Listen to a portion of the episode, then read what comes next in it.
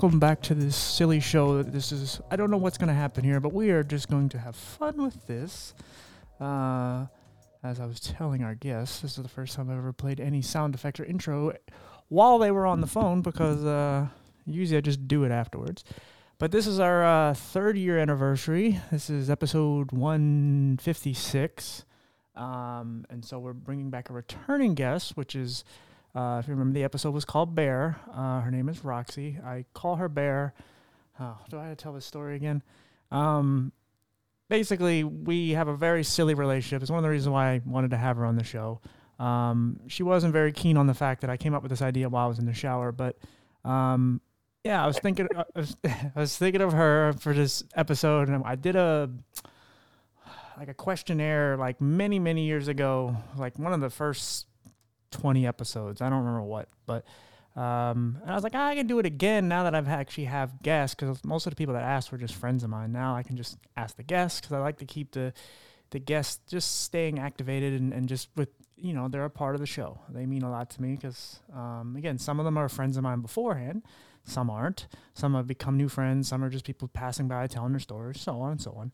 But um, but yeah, this person, Roxie, I will always refer to her as Bear. So you call her whatever you want.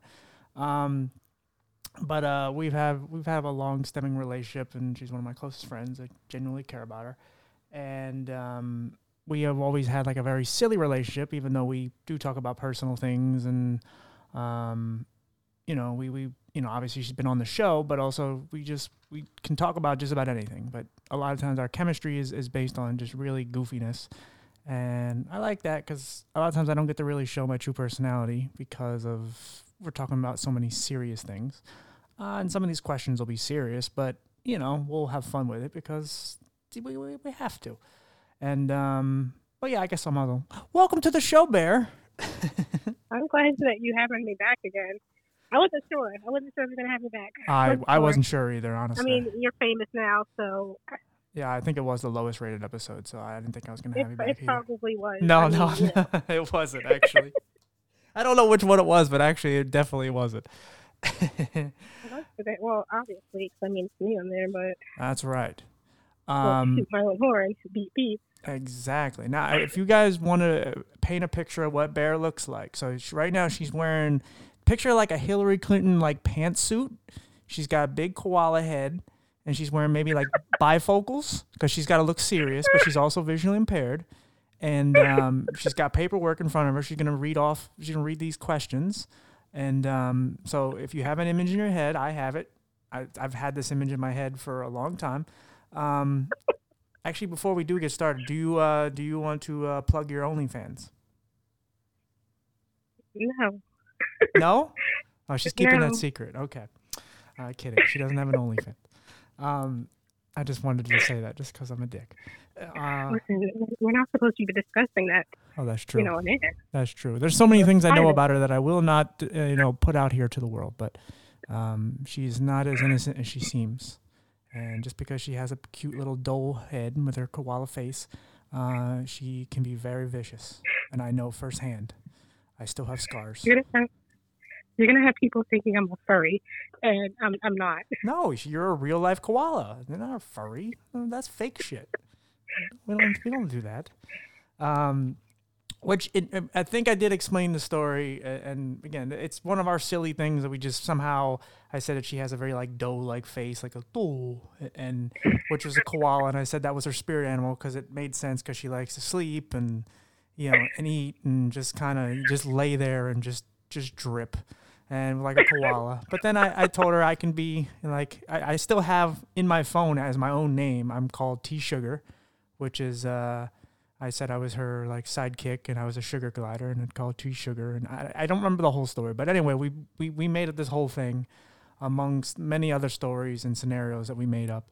And uh yeah, it, it, it our, our friendship is very, very silly. Obviously there's a lot of love and care, but we're two silly people and so uh yeah. Yeah, that wasn't uh, like one of like like the earlier conversations that we had. I think it was. it was yeah, it was at least within the first month. Yeah. we again like i said i'm not as much as i'm gonna pick on her I genuinely do love her to death, and, and she she was a person that one of like three people in my life that I met, and I believe I even said to her that night because her and again she can be very depressing in energy, but she has a lot of stuff that really bothers her. And but that night we kind of hit it off, and I even said I was like I guarantee, like I knew we were gonna be friends because of her, just how we hit it off. And I don't hit it off with many people because some people are very like it just they hit me wrong and um I don't know, just energy level is big for me. So if people are uptight or they seem uptight or prudish or whatever, we're not going to get along. Or at least we're not going to hit it off right away. And with her, it was just, we were just fun. It was just silly. We said random shit. We laughed. And I don't even know how long we talked. It was hours. And it was just kind of like, oh, this girl's awesome.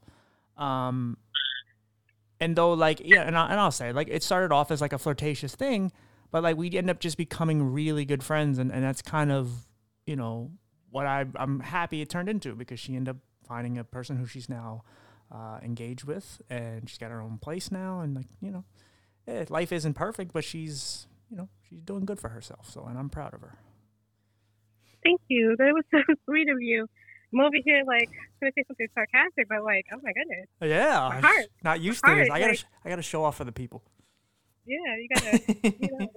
But it's, but you know, it's funny because, and I'll always give you credit for this because you actually, in a way, set me up with um, Michael, um, and you know, I'm forever grateful for um for that.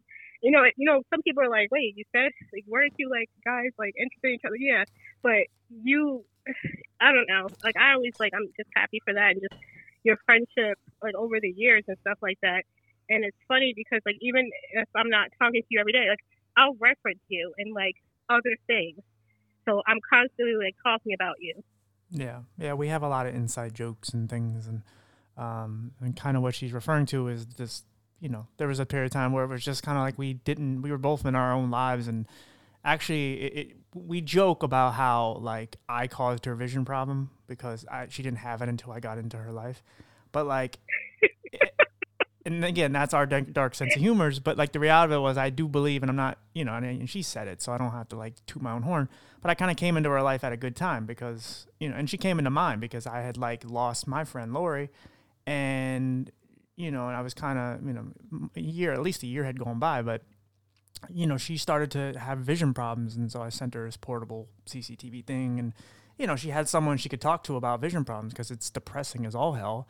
And as a person who's dealt with it and continues to deal with it, it sucks. I can't give you good advice. I could just tell you, you know, how to kind of combat it as best as you can. So we kind of came into each other's lives at, the, at a great time. And then, you know, there was a lot of flirtatious and liking each other, but it was just like because we were both visually impaired and we both live hours away, it's like this doesn't seem feasible.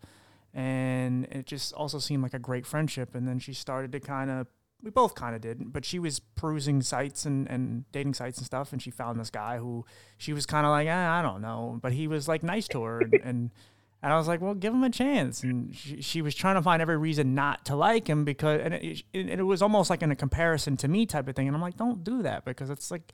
I can't compare you to anybody either. And if I start to date girls, like I can't just go, well, you don't have Roxie qualities. Like that's not fair to them, um, even if they don't. So, and then she st- stuck it out with them, and I can't believe it's lasted this long, honestly, because of the way how it started. But she's happy, and you know, it, it's yeah, you're doing good. So, um, and it's just it, it's good because she now you know she doesn't have to live at home anymore. She's actually moved out and doing great things. So it's always good to see her. And again, and and, and, and at the same time, it's also sad for me because I don't talk to her as much. So like I also, in a way, sacrifice. I mean, I pushed her to him and it sacrificed my time with her. But again, I rather are happy. Like, regardless of how it affects me, I'm, I'm not going to be selfish with people I care about. I could, but you know, it is what it is. Um, but I know anytime I call her or she calls me, like, you know, we always answer. So, so I, yeah, go ahead. You want to say something? Oh no, I was just gonna say like, um, not a lot of guys would do that though, and you know, ladies, like if you're listening, like, you know, he is a great catch. He really is. And I'm not just saying that just to say it. He really truly is because eh, how many guys do you know would would do that. He could have easily manipulated the whole situation, but he didn't. Not And, not know, yet. That's why like I love him like dearly. I don't say it like very often, but I do. Not at all. And you know, so proud of you. Thank you. I appreciate it. Yeah, I mean, yeah, you don't see that a lot. We're usually not this mushy. We're no, we're usually not. We're gonna, we're gonna we're gonna get that shit out. We're just getting it out of the way right now. And then we're gonna beat the shit. It's, it's like we're we're Tom and Jerry basically. Like there's the, we have an affinity for each other. We just we're gonna beat the shit out of each other in a minute. Um, but it's um no, but yeah, I no, I completely agree. And it's it's like I said, it's there's things. That, do I am I happy all the time that I don't get to talk to her or talk to you all the time? No, it sucks. But I also know you're in good hands and you're doing okay, and that's why I check on you as much as I can and ask you how mama's doing and so on. And because you know, and again, life is consuming. It's sucks, and you know, she call. I mean, we talk every so often, and she'll say, you know, I don't want to just talk to you about what's bothering me, but I'm like, that's kind of the point. Like that's one of the, you know, our you know our jobs. That's what it entails. Like we supposed to be there for each other when we're fucking sad um, or angry. It doesn't always have to be happiness. You know, with us, our Mhm. lives lives are not everything's just great, and we can pretend like it is, but it's not. Um, is it the worst? No. There's people that have it way worse than us. So, um, but yeah, so I, I immediately thought of her. I was just like, I, I thought of like three people, but I was like, she was the first person I thought. I'm like, this would be the best way to kind of get my personality out there, but also just be able to just have a fun, flowing, just silly episode, um, and just kind of answer questions. She can ask her own, and she can uh, obviously ask the ones that were written down. And of course, I want to thank the guests for who did ask questions. Um, and there was a bunch that I didn't put in there because a lot of them were similar to others. But um, yeah, and then we'll just you know answer them and bullshit, and we'll just get out of here and have fun with it. I think I know what my first question is going to be. Oh boy, Um, go is ahead. It, is it is it um um how many groupies do you really have? Because I know that the listeners they want to know. Now, do I start with you? Yeah. Oh, we we oh shit, we're still on recording. Um, yeah, we, we are. We, oh we groupies, yeah, no, I, I technically did I technically did get laid because of this podcast once, technically. Oh my god. So technically, but she wasn't a. Well, I mean, I guess at the time, but now she hates me. So, you know, whatever. I was honestly joking there, but okay. Yeah, I don't give a shit. I told you, I tell about all my shit. So it's like I'm, I'm not. I'm just gonna answer it honestly. what, Oh what if I get backlash from this? Whatever. I don't care. Oh my gosh. I've pissed Okay, off people doing that. this. My mom got mad at me for doing this podcast. Like, You know, people get mad at me. I love my mother, but you know, whatever. Thing shit happens. In general, you gotta have fun. You gotta try to not take things too serious. And I, again, I put my business completely out there when it comes to all the horrible things that have happened to me. So it's like, why can't I joke about even that? So, um, but I'm never gonna like specifically say people's full names and you know what happened, um, unless I'm being really petty but I won't because that's not that's not what the podcast is about. It's just you uh, that that's your first question. You, you got a real answer. Oh gosh. Okay. Let me let me ask. Let me ask like the first question. That's a better question. Okay. It is. How has doing the podcast empowered you as an advocate for the disability community? I like that one. So I, I've I've mentioned this at least in small spurts, multitudes of times where explaining is when I first started doing this, and, and is one of the first people that I've ever interviewed. She's in the top like eight people, the first eight people that I interviewed, and so I was kind of just doing my thing, and, and I didn't. I just kind of wanted to do research on like what was going on in, in the same vein, like the same type of uh, dialogue and, and subject matter when it comes to disability community and mental health. And I was like, I want to see if I'm making similar mistakes. I want to see how I'm going about it, if, if I'm doing it right or just in comparison. Um, and I found out I was doing something wrong. Um, I started to interview people that were just like me, meaning people with visual impairment and blindness, which is not wrong, Mhm. but I didn't. I didn't try to include the whole disability community. And, and the reason why I realized I was doing that because I, I saw how everyone else was doing it. And it was like, pick your body part. Okay, that's my part. My ears are my problem. I'm only going to talk about ear stuff. And I saw people even in the visually impaired and blind community. I'm like, wow, like they're not even like really being inclusive to any other disability. It's just like, it, it just seems mm-hmm. like you're pigeonholing your pigeontoeing yourself into this corner where you can't like you only got so much to talk about. Um, mm-hmm. And then I saw that documentary, Crip Camp, on Netflix, and it's just about all these people with disabilities who sacrifice so much for us, and, and they just they work together and they use their disabilities um, to their advantage. One, the ones who couldn't see, you know, they would lean to the ones who can hear, and, and the ones who couldn't couldn't walk, they lean to the ones who could, and, and just whatever. Like they just work together. And obviously, Judith Judith Heumann, who is one of the greatest disability mm-hmm. advocates ever, just passed away um, and she's a huge part of that documentary.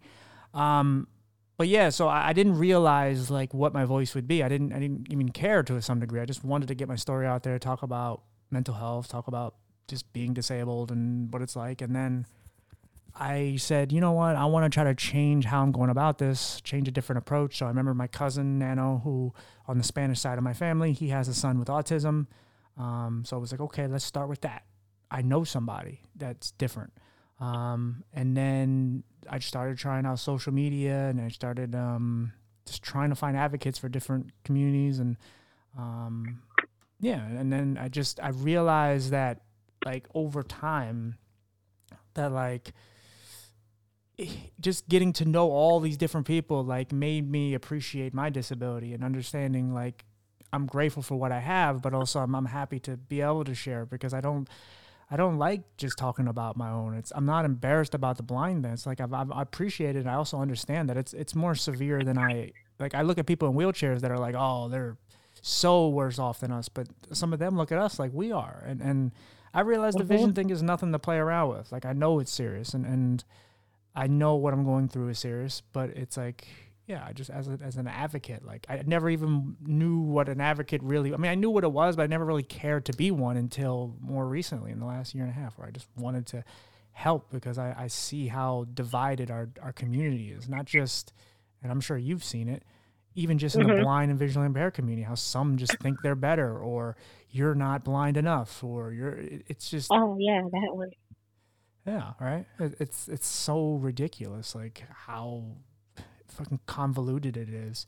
And you can't just like you can't just be you know like if, if you don't have a cane like you're, if you're legally blind and you don't have a cane you're not. You can't be considered blind and oh know. gosh yes absolutely. I get that uh, more than i'd like to admit because you know I, feel like it's if you don't fit the stereotypical look i'm like doing air quotes look of a blind person um, you're you're apparently not blind enough. Um, if you can see a little bit more, you're faking it. It's it's it's very strange, very strange. Sure, yeah, yeah and so um, yeah, like I said, I never put myself into being an advocate, let alone for for mental health, but also for disabilities. I never even thought about it. Like I, it, it's been very impactful how how many amazing people I've met. Obviously, you're one of the people I knew beforehand, but I've met so many people and I'm telling their stories and I'm just like engulfed in, in their just what they're saying and I'm just I'm you know I get really you know I, I start to really care about them and, and and just and they're people I've just met. Uh and yeah and even the people who didn't like you know didn't hold on to my number or didn't didn't care to keep in touch like I still care about their stories because there's a lot of struggles out there. So um, yeah, being an advocate to me has, has become very important to me. I, would never, never considered it to even be. A, it wasn't even on my radar. That was good. Um, it kind of goes into the next question, which is, um, what kind of impact do you think you've had on your listeners over the years? Um, yeah, I mean, I've gotten people to reach out, and, and there's especially early on days I wanted to quit, honestly, just because I just, and again, I still don't see enough feedback and things that I want to see, but I know I am. It's just, if someone told me, a guest that was on, um, uh, Barisa, Uh, if you remember her, she's a person who had that stroke where she was completely, um, essentially, was like in a coma, and but she could hear everything that the doctors were saying. So when her doctors told her that she couldn't walk again or she'll never talk, she'll never come out of it, she heard all that. Um, and she forced herself to move outside her body just to prove to the doctor that she could hear them and that there is something to fight for. Um, and she's still a close friend of mine, her and her her fiance Jason, um, who also was on the show. Uh, she told me like just because you don't hear from anybody doesn't mean they're not listening. Um, there's people mm-hmm. that you're impacting. It's just they're they're not as vocal. They're they may be silent, but they're there and you're impacting them. And and she was right because there is people that I impact that eventually you do hear from, or you know you see the numbers move and you just see certain things happen, and you're like, okay. Um, so yeah, I mean, again, I can't tell you exactly how I impact people, but I also know a lot of people I've had on listen and people at work and, and so on. So, um, and again, you don't you don't need people because I put one out one out a week for the last three years. You don't have to um, hear something all the time, but and, and, they don't have to listen to every episode. But you know, people are out there, and, and you know, I get messages, texts from my family and certain people saying like, "Hey, this so and so this episode," and something that came out three weeks ago, and it's like, and they start giving me feedback on this episode and that episode. And it, it helps because it, it, helps me to know I'm going in the right direction. Uh, yeah. yeah. Bullets back. Okay. Okay, this is another one still regarding. You know, I guess it would be similar to the last one. Um, what other topics would you like to cover in the future? Um, one offhand that I definitely want to talk about that I have yet to really find the right person, right advocate is child trafficking. Um, mm-hmm. Because it's, it's it's it's another thing out here that's just so awful and and it doesn't seem like many people talk about you know, I mean, even recently I just started watching the, the third, well, I finished it, the third part of the R. Kelly thing, where it's, you know, it's not necessarily, I mean, it's kind of child trafficking. Uh, it's in that reign. That's what he got uh, arrested for or, or committed. Um, mm-hmm. And, but it's like, you know, R. Kelly's R. Kelly. Um, yes, he's an awful person and what he did, but he's super famous. And so, whatever. Bill Cosby, same realm. But it's, you know, I think we, we get into a part in our heads where we just we tend to think like, oh, it's just these random people in, in white vans on the highways picking kids up, and that's how millions of kids are going missing. And it's like, yeah, that happens, but they're not picking up millions of kids. It's not how it happens. It goes way deeper than that. And I'm not gonna go too oh, deep with yeah, with government and celebrities and all that shit.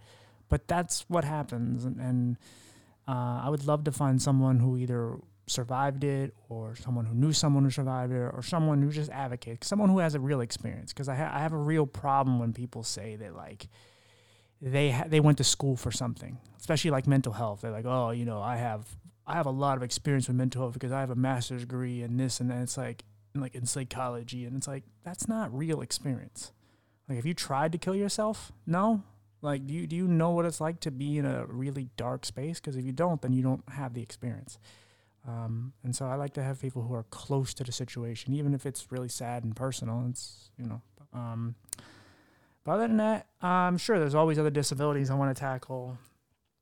Um, you know, some of them are harder than others. I've said many times, like dwarfism is a very hard subject matter to tackle because there's not a lot of advocates for it. Uh, it's very sexualized, especially with within mm-hmm. women. So uh, I do have my friend Alex Maynard. He was on, so I had had one, but I'd like another. Um, I'm always, but I'm also trying to. I like to go over and tackle other disabilities I have gone over because you know one person isn't just that doesn't define that part of that community. So um, I don't know. You, can you think of any subjects I should talk about? I'm trying to think. Um, I honestly, I was surprised when you brought up the child uh, trafficking because that really is not trafficking in general, not that I'm trying to dis- diminish like the child trafficking, but trafficking in general yeah. is not widely talked about, and um, it's I don't I guess it would be still uh, taboo, maybe, um, or you know a lot of people don't want to talk about their stories or only uh, in a sense like celebrities or it has to be like very high profile for it to get any type of coverage.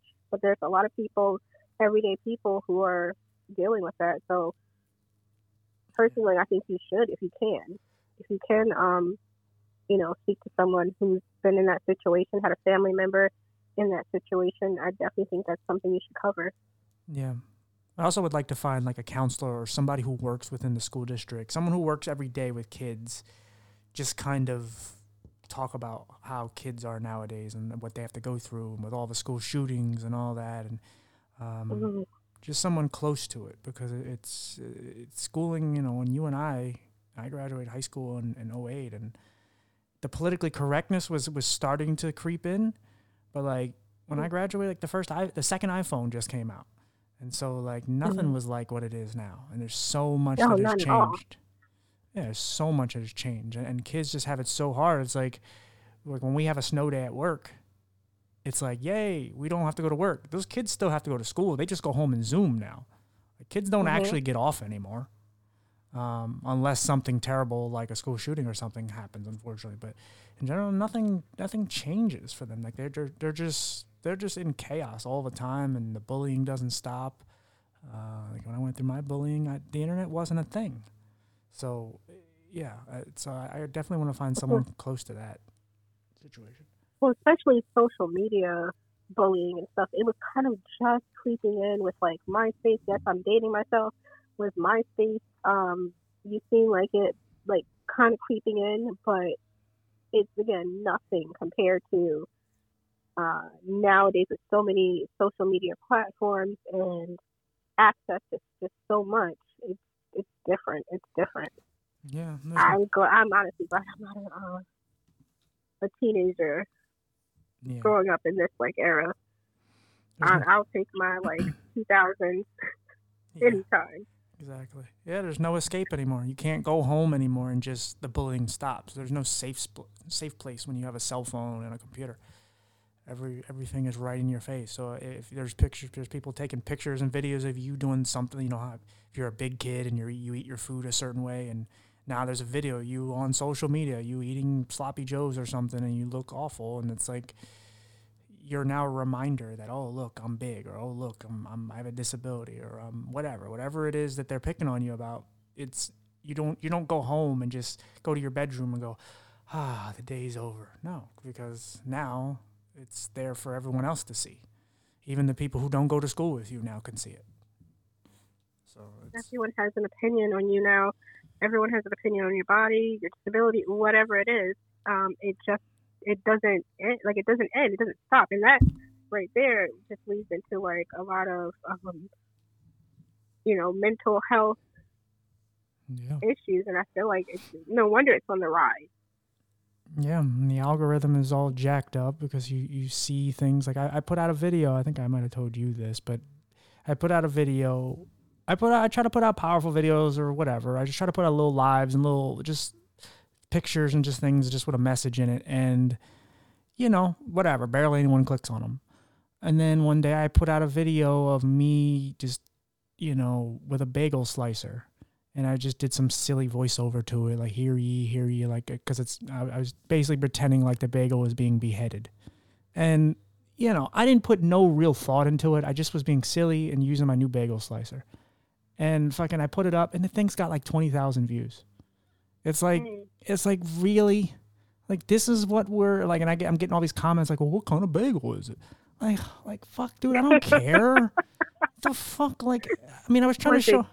Yeah, I was trying to show my personality, but like in general, it's like this is the stupidest video I put out of all the videos, and this thing is getting likes and comments like crazy. If the algorithm is jacked, like why? Why is this what we click on? And I know it's not. Some of it's our fault. Some of it's the algorithm, but it, it's still. It's just we are doomed. And again, like I said, with the with the trying to find like people with dwarfism, when you click in dwarfism, it's all sexualized shit. That doesn't mean there's no one out there advocating. It's just so hard to find them because there's so much negativity. And that's why so many of these like women are doomed because everything you see is just sex. And again, as a sexual person, that's fine, but it's it's awful because it's like I, I, mean I was listening to the radio yesterday and it's just that dumb Nicki Minaj freaky song is on. She can't even like every three words she's it's getting blacked out because it's so sexual, and it's like that's that this is one of the top ten songs in America. And when that one goes down, another one will come up, and it's just like the girls just feel like they have to be whores Eh, when you look at social media, I mean, going back to just like the with the school and, and, and social media and everything, like it, they, all you see is this. You see negative shit. You see awful things. It's not like a balance. It's like eight out of ten videos is something is a car accident. It's something terrible. Yeah, you get your cute cat video ever so often, and you'll get something anime or some shit will show up in there. But a lot of it is just nonsense, and people are just stuck. Like I know I know a lot of people are frustrated, like, well, they're trying to ban TikTok. They're not trying to ban TikTok because of the stupidity of TikTok. They're trying to ban TikTok because it has to do with China. But mm-hmm. Even if they get rid of China, they'll just make a US version of it. Or they'll just add on to Instagram or whatever. So your stupid challenges and all that is gonna keep happening. I just watched a challenge the other day of a guy just dancing in the street while a car is like moving behind him and it just ran over his ankle because he's just not paying attention because he's in the middle of the fucking street. It's like, dude. Good or, grief. Or a guy, uh, the one that goes wrong all the time is somebody using a blowhorn or a bullhorn in people's ears. I saw some big guy just slam some guy to the ground and just held him there and just screamed at him. It's like, dude, but dude, you're gonna blow my eardrum out. I will kill you. What's wrong with you? Like we're just we're fucked as people, man. I, and again, back to like the kids you look around, it's like, what do what are their role models? Because their role models are just shit. It's all these like, what do they call those people? The, the like the Instagram and YouTube people, the, the influencers. Uh, influencers, yeah.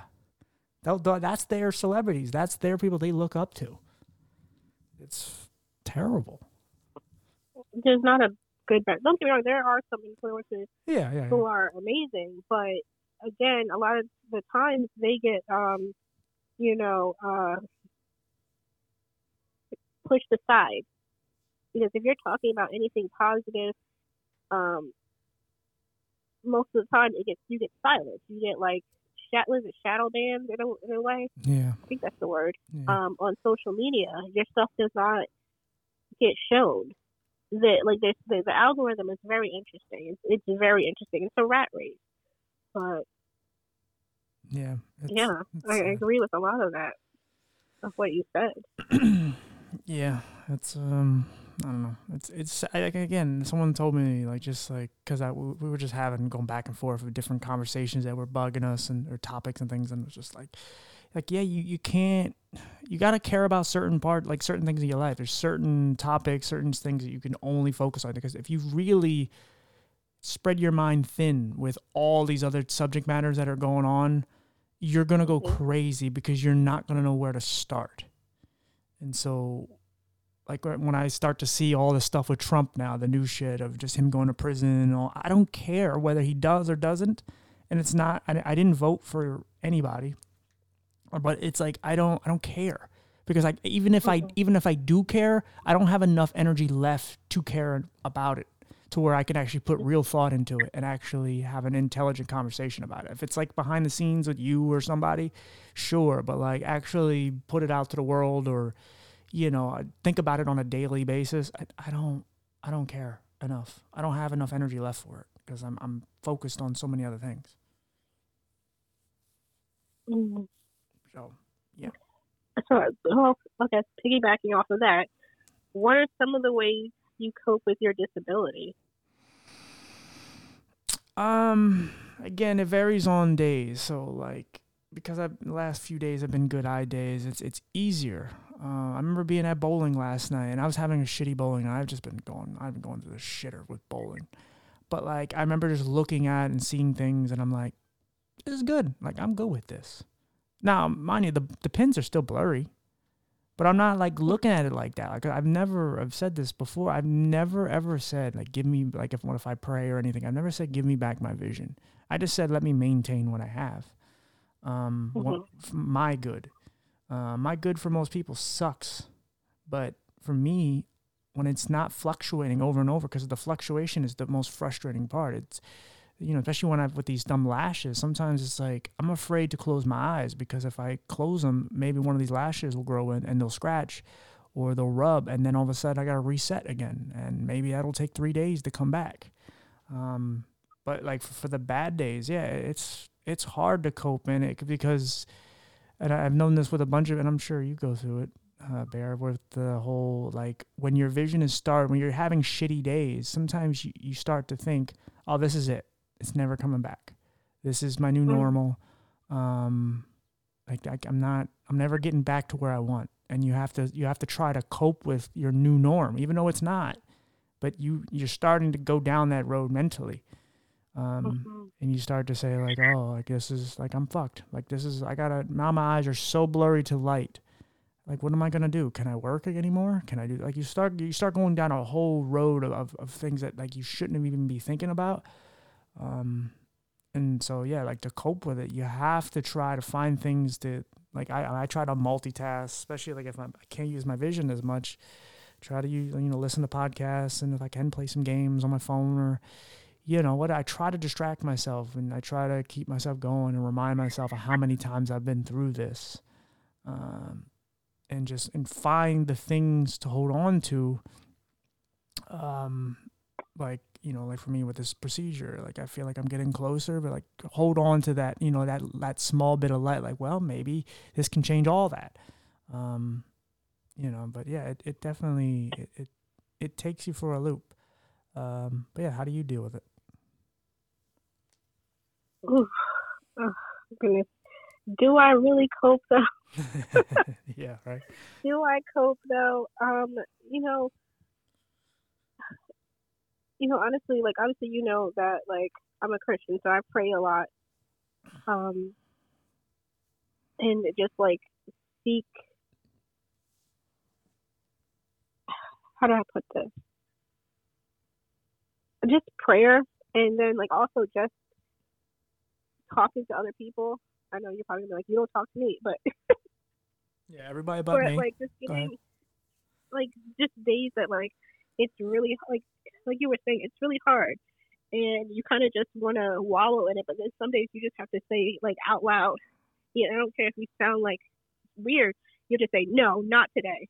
Not doing this today. And I say it all the time. Like, I'm not doing this today. Like, I'll like, I'll try to like just do other things to get my mind off it, whether it's video games or um, listening to like an audiobook, something, just to get my mind off of you know, just negative think, especially like on bad eye days. Bad eye days, I'm not. I'm listening to audiobooks. Yeah. I'm not watching anything because that would remind me, um, you know, oh my eyes are crappy today. Like no, I'm gonna do something else. But then again, sometimes you just have to feel. You just have to allow yourself to go through it, and you just can't sit in it. That's one of the things. Like if you've been disabled for a long time. Like, uh, well, I can't speak for everyone else, but for myself, I have to not sit in it. Because if I sit in it too long, then I'm spiraling, and then that's like the whole day shot for me. But yeah. Well, and then so and, this was.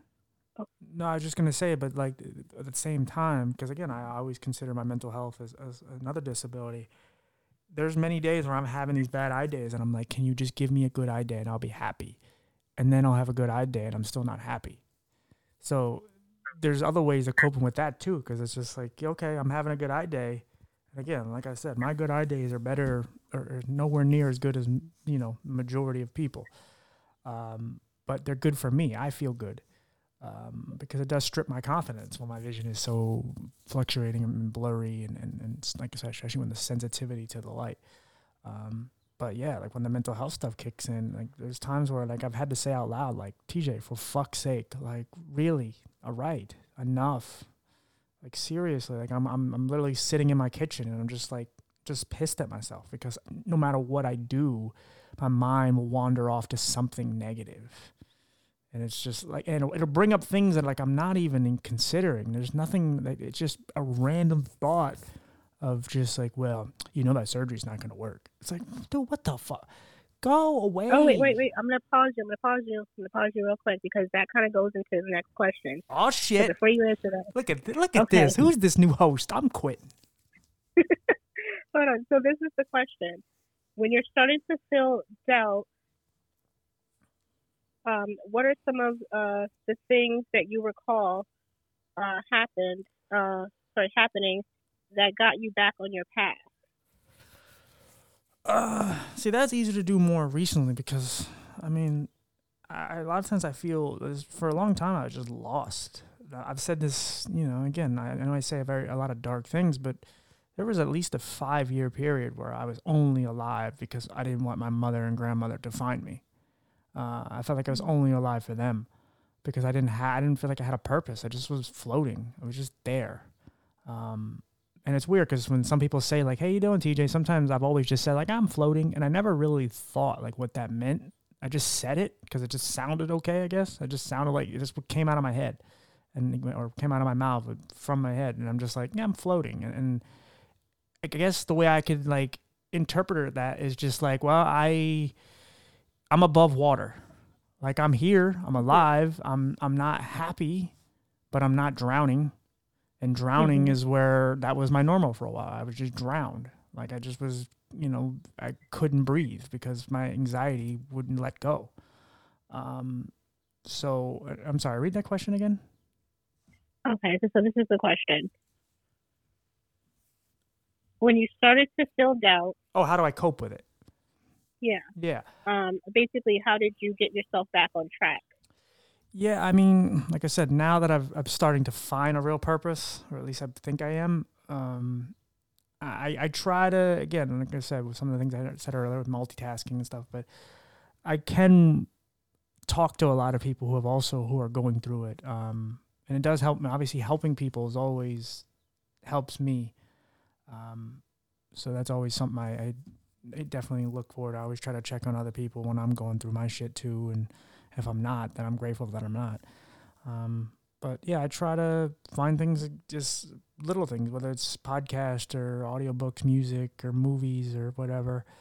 Um, but a lot of times, like I said, because I, I'm become so experienced at this now with this mental health shit, it, it, the days don't turn into weeks and turn into months anymore. Usually, it's it's a quick 24 hour turnaround at at most.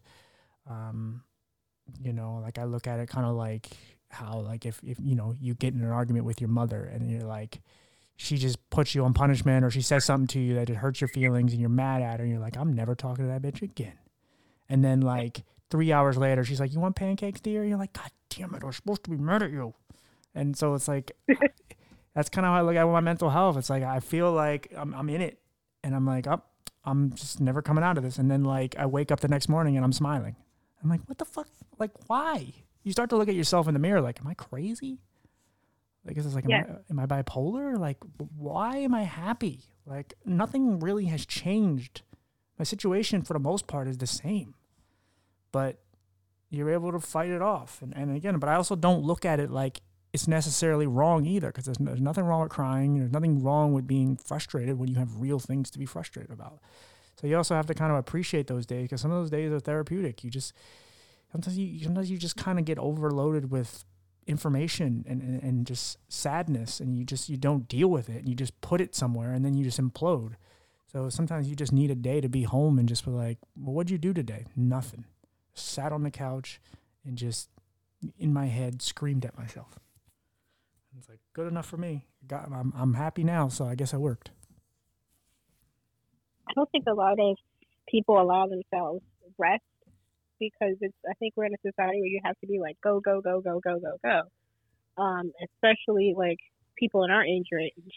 It's it's always been like gotta go, gotta go, gotta gotta go, gotta go, gotta go, gotta go. Um, and then we dealing with burnout and just so much stuff. Sometimes you just need to sleep. You know, I'm an advocate for sleep. koalas usually are and just rest and just you know just not having to do anything. Now you can't do that every day, but like you know sometimes you gotta allow yourself and not feel guilty about it. Um, plan. Yeah. No, so I'm gonna ask you. But yeah, no. The, the last thing I'll say to that is just like you have to kind of treat your mind like like something that needs to be charged. You just take yeah. it home and you just set it on the charger and you just let it there because you just, you know, whether if you're using your brain too much, um, you get, you know, it gets goes overboard and you're just mm-hmm. you're you're whatever. You start hyperventilating. You start fucking just getting heated. Your anxiety kicks in. There's so many things that can happen. You get depressed and and, and then you just explode on somebody verbally or, or just whatever. You do something out of character.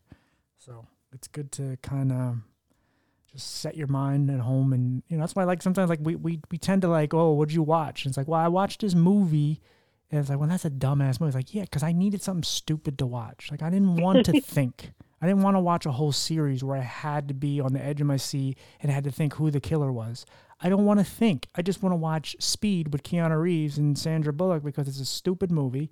It's a fun movie.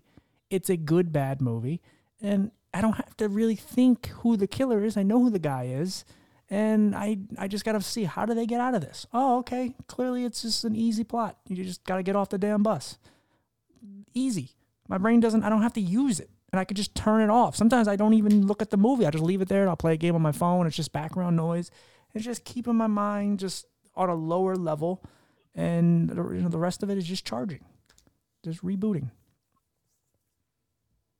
I honestly, I thought you were going to say Blue Streak. The Blue uh, Streak with Martin Lawrence. Yeah, Martin Lawrence. Dave Chappelle's in that. Yeah. Hmm. That's another one, but I, again, honestly, that movie doesn't even really hold up for me anymore. I used to love that when I was a kid. But yeah, but things like that, yeah, just stupid movies where they have plots where, like, if you start to go like, well, how did like how do you get a fake ID and how do you fake like fool a whole police department to thinking you're a cop even though you're a criminal that just got out of prison? And why are you always getting caught trying to go up in the vents? Oh, I don't know. Oh, he has a diamond in there. Oh, he'll get that diamond, and then all of a sudden he gets the diamond. Spoiler alert if anybody hasn't seen this movie. And you know, at the end he gets his diamond, he goes across Mexico, gets the criminal, and then gets to just leave and he gets to even shake the cop's hand, and they they re- revealed that he was a criminal, and it's like, oh, you got us. Uh, keep your diamond. Goodbye. It's like, yeah, the whole stu- the movie is just terrible. Like the plot is awful. but it's like it's on, you're like, yay. so, yeah, again, but that's that's what you need. You don't need a lot of thinking sometimes. Sometimes you just gotta you gotta put that shit up on the charger and just go somewhere, go take a shower, and you know somebody asks you a question, you may have a really dumb answer for it because your mind isn't you know fully charged yet. So yeah. I think you might have answered this earlier, but I'll ask the question anyway. All right. Um, how do you feel that your disability uh, has helped others, like other people around you? Um, I guess um, it's more on a personal level this time, um, and not like listeners, but like I guess friends, family, you know, coworkers. Yeah, see, I think some of that's like, like inner strength to me is like one of the most beautiful things. I think it, it it's very infectious when someone is strong, and not like I, I always say I hate people who wear shirts to say like I'm a survivor. It's like if you're a survivor, we fucking know. We can feel and see your scars, even if they're on the inside. And um, yeah, I mean, someone who's worked with other people with disabilities and, and been around them and just it, it's amazing to always try to incorporate and, and, and add them to the situation and find what their strengths and their weaknesses are and just you know put in the spotlight what those strengths are and just go okay so your strength is and i always go to like my friend john holland who i've never had on the show but he's a person i care about and he has one of his arms is, is shorter than the other it's kind of like against his um, body. Like it's really short. He's only got a couple fingers on it, and he can barely use it. He can use it to like if you sit something like it's almost like a, a pedestal in a way where he can use his hand, but you got to like set it on there. But his other arm extends like a regular arm. And but he's also legally blind, and I've seen him do things. I've seen him lift seventy pound bins over his head. Does he do it fast? No. But if you take someone's arm away from them and you take their most of their vision away from them, where are you at? I wouldn't be the same person. I wouldn't be the same worker that I am. I wouldn't be as fast as I am. And I know that. So I realized, and I, but I, I took what he did and it, I respected it. I'm like, wow, like you earned my respect by just doing that because like you don't have to do this, dude. I can get you something else to do. And, um, and and, I, and I've been around others, and I, I know mine is the same way for others because some people, you know, will come into, you know, close contact with me, and I'll do something, and it's just like they end up forgetting that I have a vision problem because I don't. I I try not to let it bother me. Um, I try to show real strength and try to do things, and um, you know, for the people that I've I've heard from, like yeah, it helps them to appreciate what they have because you just you don't understand like your your mindset is always going to be how do I do this with vision if you have full vision? Uh, you you don't have a concept um, and that, you know there are people that try and they put on blindfolds and they do things that you know you know give them a learning lesson and open their eyes to it but most people don't. Most people are just kind of ignorant and they don't they don't think. And they just they, they make decisions and they tell people what they can and can't do and, and they create more limitations for them when they don't need to because their life is already limited in a lot of ways. So, you know, I found out my like one limitation that I have to to accept is I can't drive. Do do I want to accept that? No. But I also know could I force myself to get myself down the street like on a on a you know on a, in a car? Sure. Or a moped or something. Yeah, I could definitely do it. But do I want to put anybody at risk? No. So it's like you have to understand what your risk. You have to understand everything that comes with it, pros and cons with everything. And so, um, I just have to find an alternate route. But it also makes me realize, like, okay, like sometimes it humbles me because the disability always does. It humbles me, not just other people. It makes me go like, shit, like, okay, I can't do it this way. How can I do it? Oh, all right. Like I've had many times where I've been sitting on my couch and my TV's across the room, and I'm like, I'm gonna watch this movie, and I'm like, you dumb fuck. Like, you can't see from back here. Why are you over here? Go over there. And I laugh about it. Uh. Like, it's not even a sad thing. I know, I know some people might think that, especially people who care about me, will go, that's sad. And honestly, no. yeah, I'm, I'm not like that with that stuff. Go ahead. What were you going to say? No, it's the same. Like, I'm laughing with you because I've done that before. I'm like, I'm like oh, you thought you could see. That's cute but like you kind of have to just laugh it, laugh it off, honestly. Because like I'll do things and I'm like, yeah, I can see this, and, like you know, but then I just laugh. Like I, I'm like looking at my TV, like just now I'm sitting here looking at my TV. I would have to go and stand near that thing. I'm like, I, it just it, it just makes me laugh just yeah. thinking about that. Just some of the stuff that I have done, but yeah, you got to learn. You get you got to learn and and constantly adjust and, and, try to better yourself. I think everyone just gets to a place where it's like, no, I'm not. I'm I'm 50. I'm not bettering myself. Like, why? You're not perfect. None of us are. Never. None of us will be. But try to get as close to it as you can. I mean, I'm trying to do better for myself, health wise, and and uh, just in life. And I can't get complacent and just go like, ah, you know, you got this. You're good now. No, because everything, life just shifts all the time. So, um, but yeah, back to the question, like I said, uh, I, I, I definitely think I impact people and I affect people in that way around me because it's you know you have to you have to take a situation and understand like you know what it is, what's going on, and and how this person does it. I I've seen people with less vision than me. I see people with with other disabilities, and I go like it's fucking amazing what they can do. I don't like it, it's I don't I don't even think like oh I don't know how I could do it. I just know like okay you know, because they used to say that, like at one point dolphins could like walk on land, and then eventually like there was so much water that they just had to like grow fins, and they just started swimming. It's like I look at it like Ooh. that, where it's like okay, like shit just happens to us, and somehow we just have to adjust. And that's why I've always used that whole analogy as people with disabilities are like, you know, like this country is like um, for people with disabilities, it's like a house with no doors or no windows, but we have to find a way in. And and it's mm-hmm. that's what it is. Like there's a fucking chimney, we're climbing through that. You know, whatever it is, we'll break down the wall like the Kool Aid Man. Like we'll do something. We're gonna find a way in. I don't know how. I don't know how we're gonna do it, but we're going to because we have to. We have no other choice. It's not built for mm-hmm. us. It's never. It never will be. Or at least I don't think it ever will be.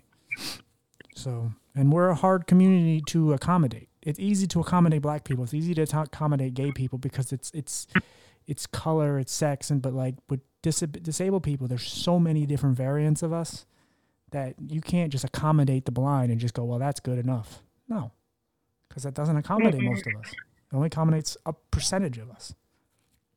So, yeah. I don't know how you're coming up with these questions, but they are good.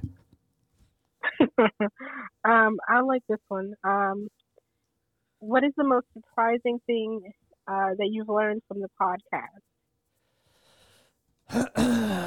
um, let's see. I mean, I definitely learned a lot about myself. Just, you know, again, I've had to tap into a lot because I, I've, you know, when I first started doing this, I really did write down questions, and I don't anymore. I realized like empathy and understanding is is, like understanding is, is like so important because I I'd never really after doing that one with my, my aunt who survived the Hiroshima bombing, and I just asked the one question I asked her was, you know, when you when you moved to New York and you married into the family, you were there in New York, so that means you saw 9/11. Like, what was that like for you as a person who ran from a bomb? When you were a child, you were also there to witness. You maybe didn't, you know, you weren't a participant or you weren't any you didn't anywhere around the towers, but you got to see it and you were close enough by to to uh, to feel the impact and and I didn't know she lost somebody in the towers.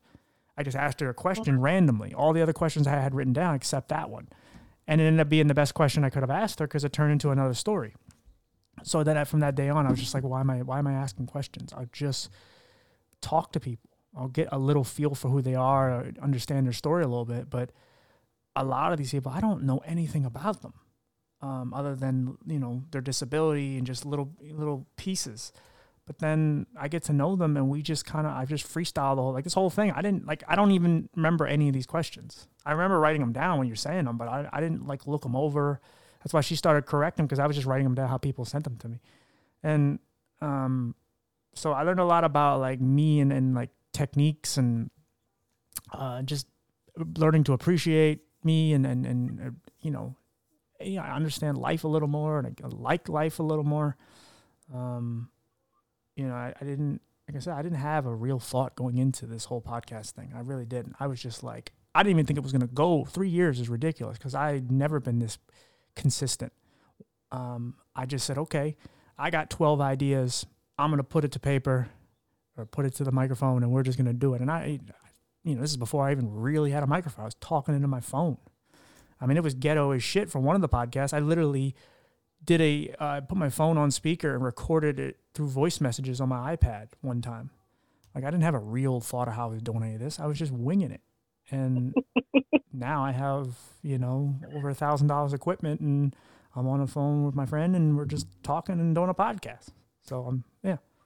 But yeah, I, I learned a lot of just more about myself than anything. Just, you know, how strong I am and, and, um, you know how just it's great to just you know sh- you know and and to be less honestly one thing i learned is to be less selfish because just because mm. sometimes we tend to we're so bent on trying to get our own story out there and we're so like look at me because i'm tired of no one staring at me. I'm never the person that you would pick to play games.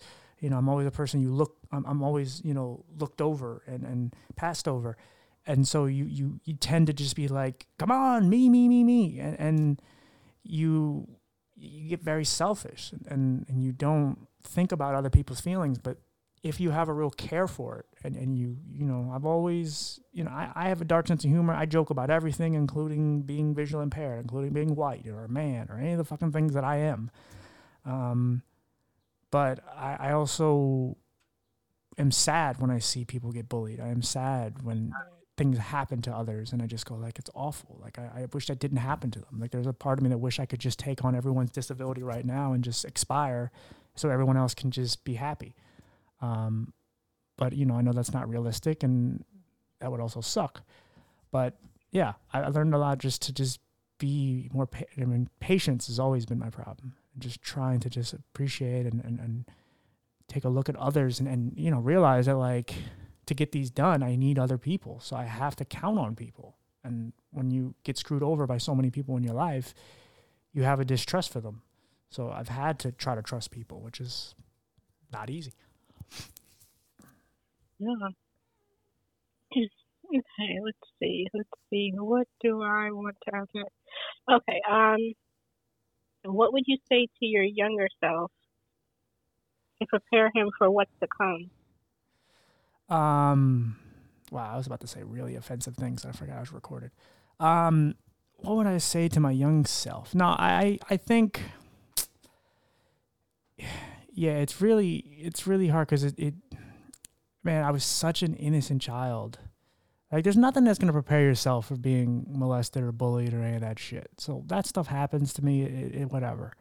But like, eh, the, the visual impaired thing is like, there's nothing that could prepare you for that. It just it happens, and then you're you just you're fucked. But like, I always said like I was I was like the worst case scenario in so many different ways. School, especially early on, and just being in the hospital. Like I'm the typical, you know, that, that antic of you go in for one thing and you come out with another. I went in with an ear infection, came out legally blind. Um, I mean, yeah, it took a week, but essentially that's what happened.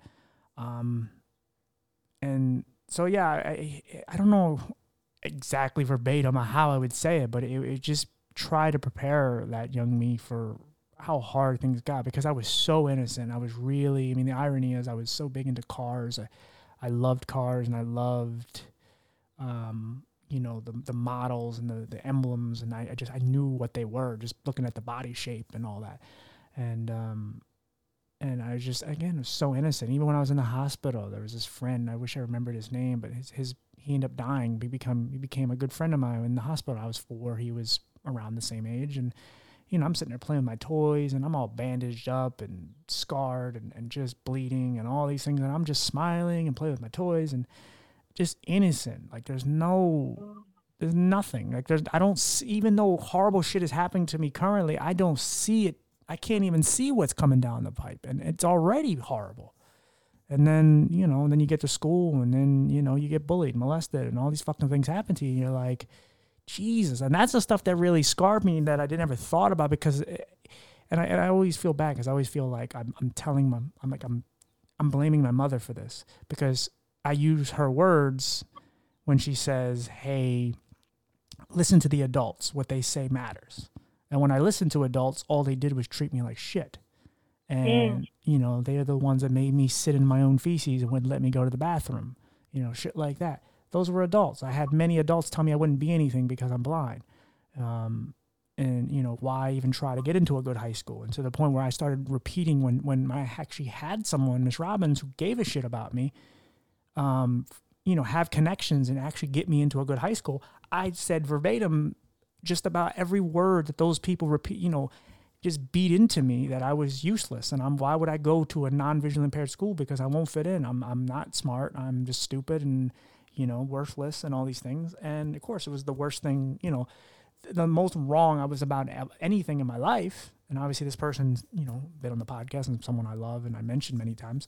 But like she she gave up a lot just to get me into a good school, and um, she put her reputation on the line for me, which I will always love her for. Um, but I mean, like, yeah, I, I don't know. Like, all you could do is for my younger self is just prepare that person just to know, like, you have to say you know stay strong because you know I remember a kid in high school said to me like um I forget her name too but she she was and, she, and you, the weird weird part is when she said this she wasn't being a dick but it's a dick thing she said she's like I don't I don't I don't fuck with TJ because I think he's going to be the white kid that's going to shoot up the school and she was black for the conversation but um and she wasn't the thing is she wasn't halfway wrong because I had so much anger and I had so much rage in me because of everything I listened to my mother. Everything was wrong. And everybody who just fucked me over just hurt me. So I just wanted to other people to feel it. But I was also a pussy of a kid. I never, it's part of why I didn't do drugs or didn't do anything. It, it helped me, but I didn't, like, I was afraid to speak up. I was afraid to do anything. Um, if I did, if I had access to guns at that time, I don't think I still would have done anything. Only, be, I mean, it would have had it would have had to get pushed even further, because my dad did teach me a lesson of, of you know what guns can do, and, and so I did have that at an early age. But I, I did have the rage, I did have the sadness. So it, it's you know the only thing I can do is prepare myself and tell that person like, hey man, you gotta stay strong and and, and you know point out things that could happen and just how to prepare for it because there's really not much you can do. And in the end of the day, also at the same time, you could play that out 10 times and it can play out 10 different ways. So it's hard to really say, hey, you know, getting bullied and spit on and things thrown at you, like, hey, take it this way. Because there might be a, a, one of those 10 ways where I do shoot up a school. So, you know, I'm not I'm not that ignorant to not think that. So, um, but yeah, you could just give the best advice you can and hope to God they listen. But I was a very young, naive kid, so it depends on when I said it. I might have listened, um, but maybe not. See in your situation, it's hard because you like everything started for you as like at a very very young age. Whereas for me, um, I was in my twenties, so it's not like it's, I guess it's just a little different. Um, would I have believed myself if I like, or would it have scared me? Like, I don't know what I would have said to myself. Like, hey, like you know, this is gonna happen. Like, or don't do this, or you know, just I don't know because it's, it's it's different for when you're like a child and it happens to you. Because like, what do you say to a child? Now, an adult, like a twenty something year old, yeah, there's a, there was a, probably a easier chance of me like listening and just kind of just telling myself, you know, it'll get better. It's gonna be hard. It's gonna be tough, but you know, it gets better. But there's gonna be, you know, um, hard days, tough days, but you know, yeah. you'll make it through. Like I know that sounds so cliche and stuff, but no, no. I think that's what I told myself. Like, hey, you're gonna there's gonna be people that come into your life who, you know, yeah, there's gonna be crappy people, but there's also gonna be like people who truly care about you and want to see you do well and will help you get through this time. Yeah. I also I think that's what I would say to myself, you know.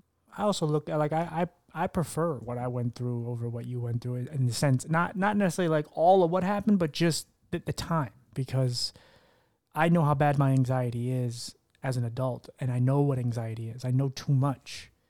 So like mm-hmm. back then, I think what, what was keeping me smiling even through all the pain, especially when I was in the hospital, was the fact that I didn't really know what was going on. It hurt. I cried.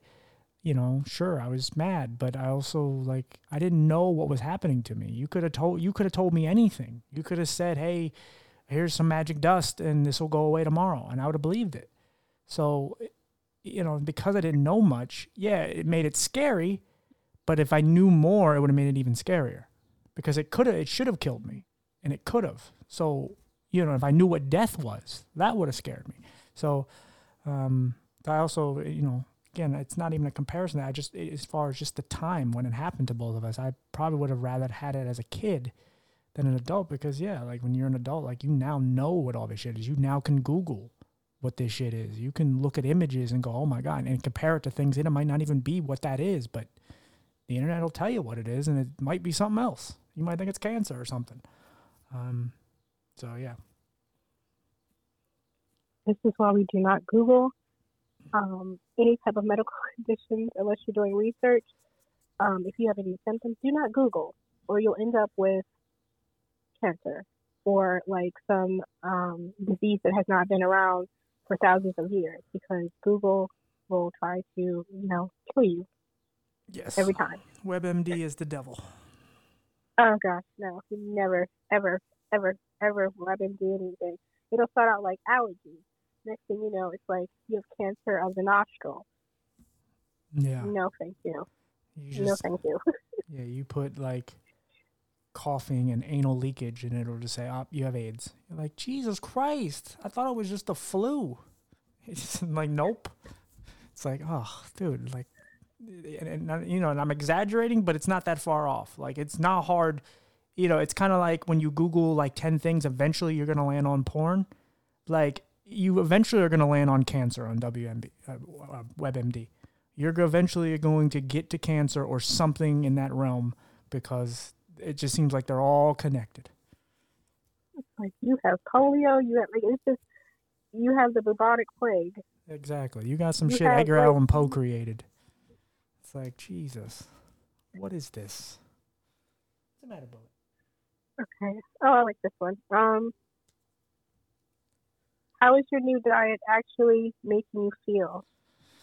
Um. So again, I haven't talked about it too much on here, but yes, I have been dieting and not dieting in the sense to lose weight because I'm a person at my highest I was like 171. I'm around 165, 170 now, and um, you know, and I'm five nine, so like I'm not I'm not a big guy. Um, I've been going to the gym a few times a day. Um, but one of the one of the main reasons, I mean, the main reason why I do any of this shit is for like mental clarity because I'm I'm mentally like my brain fog is something that I've had in the last few years that I just I'm so frustrated by. I've tried so many different supplements um, from the high the top brands out there. I've spent hundreds and probably close to probably a couple thousand now from all the supplements and everything that I've bought over the last three years. It's probably in the thousands now. Uh, I'm not proud of that. I just, I mean, I'm proud of the fact that I'm, I'm on a journey and I'm trying. So there's that. I'm not, I'm just not proud of the money I've spent. It's not a brag thing. Um, and so, you know, one of the things I landed on is matcha tea, which I really like. I think that definitely helps me with my mental clarity. Um, but like, yeah, I've been trying to eat better. I've been going to the actual like healthy section, the healthy choice meals, and just getting stuff like broccoli and, and you know, um, just trying to find things I like. Uh, it, it's a real frustration because I, I, there's just one brand that came out. I think it's called uh, Drink Cirkul, but it's like C I R K A L, something like that. And it's this brand that like is making water good, where they they put these little like uh, filters in, and you can just turn it from like zero to nine. Zero is just water, and nine is like the strongest sugary shit you'll ever taste. But it's all water. It's just something that I don't know how they do it, but it's all healthy. And every one of them I hate because they taste like ass. Like they're, they're all terrible. And I, I for the record, I hate water. I can't stand the taste of water. Um, but so like now, mainly what I drink now, besides matcha tea, I drink a lot of like unsweetened teas. Like I've cut back on my sugar entirely. Um, I barely intake much sugar at all. Uh, I'm trying to cut back on fried foods and all that, and so a long way to get to what the question here. But I'm trying to do better for myself. I'm trying to just make my body feel healthier. Um, I'm not gonna lie. I'm not gonna sit here and just go like, "Wow, I feel amazing," because I don't. I feel okay. Do I feel better? Yeah.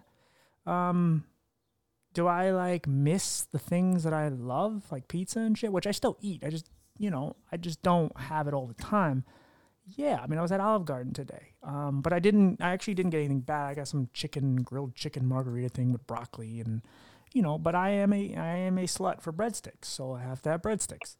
And but I had a lot of salad and stuff, and but I'm just I'm doing a lot better. But I don't feel like, and maybe it's just a long term plan. It's just maybe you don't feel that good right away. But yeah, I don't feel as good as I would like to. Um, I wish I felt better, honestly, especially mentally. Um, but, but you know, I, I can't give up on it. I just, uh, you know, it, it's a frustration. It's a, such a struggle because there's so many of these healthy things that like promote this and for protein and that, and then it tastes like ass. Like it's awful. just, what what stuff are you eating? Because like there's stuff that I'm eating. It's like, you know, it actually tastes like real food.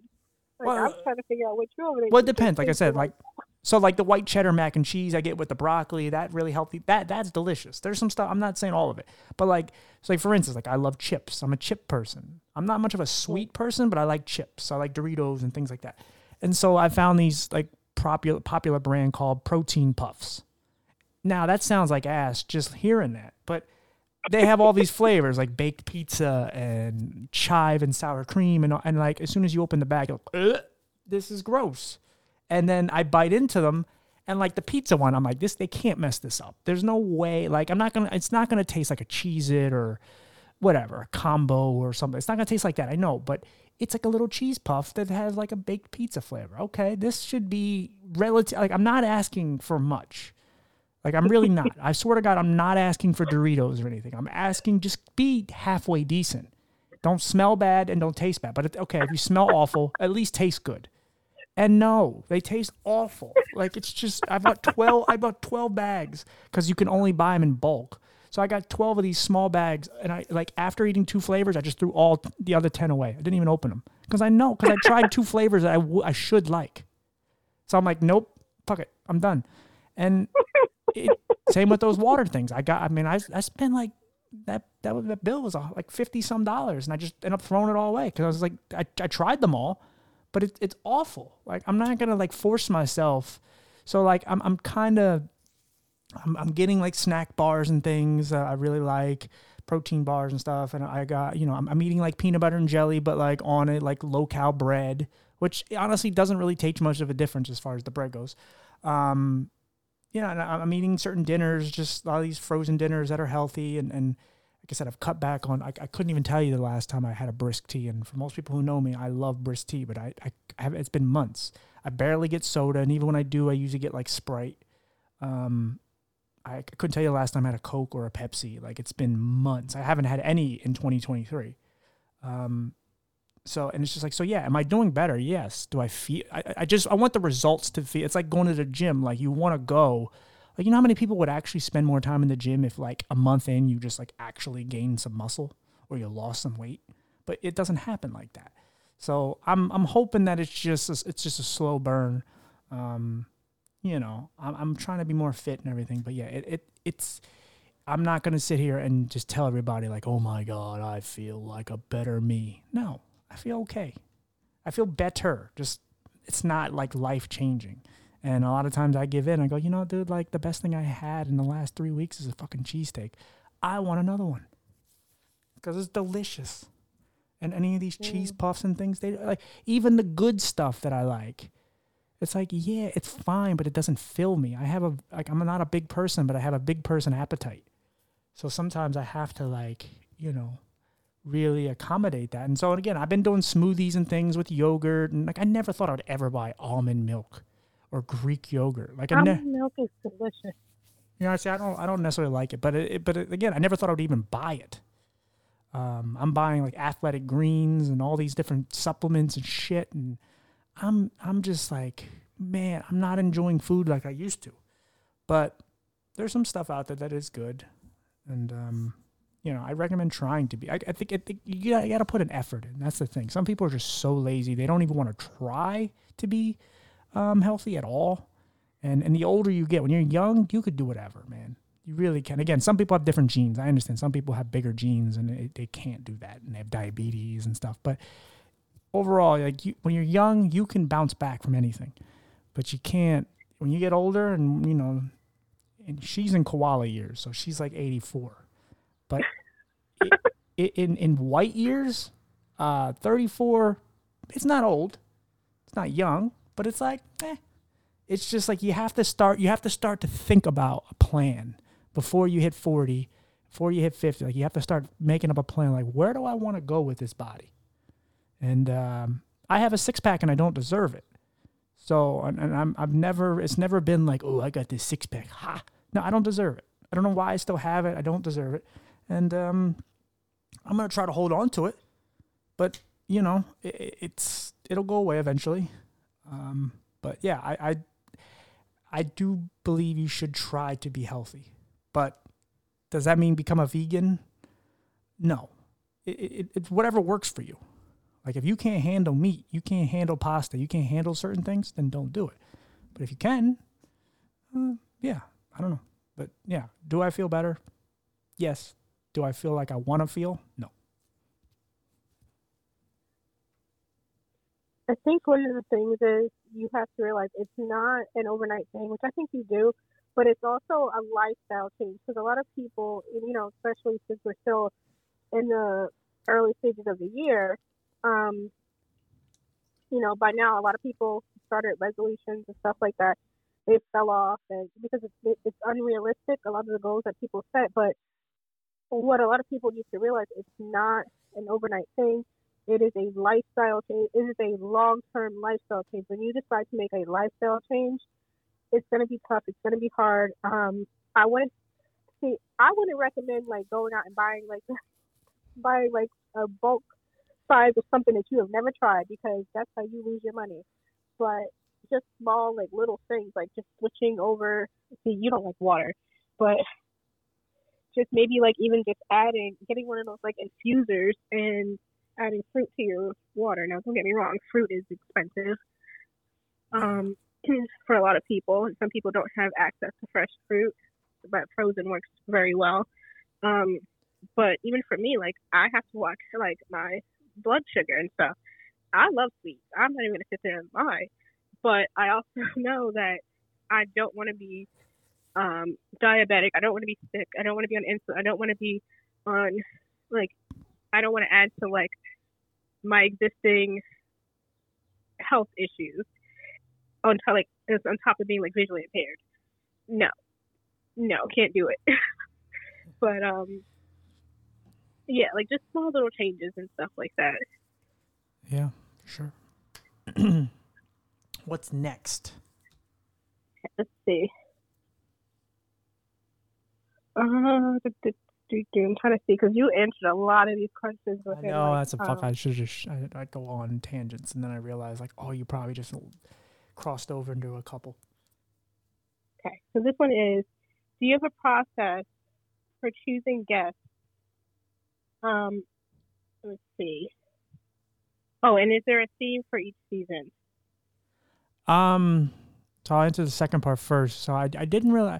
I technically had a theme kind of going into the second season where I, I wanted to focus, not primarily, but just partially, I wanted to f- focus on um, people who have impacted people with disabilities or like or, or affected by people with disabilities. Let's say parents or caregivers, whatever, teachers, people that have have done something because um, we all remember those who looked out for us and didn't care about what we were or what we didn't have.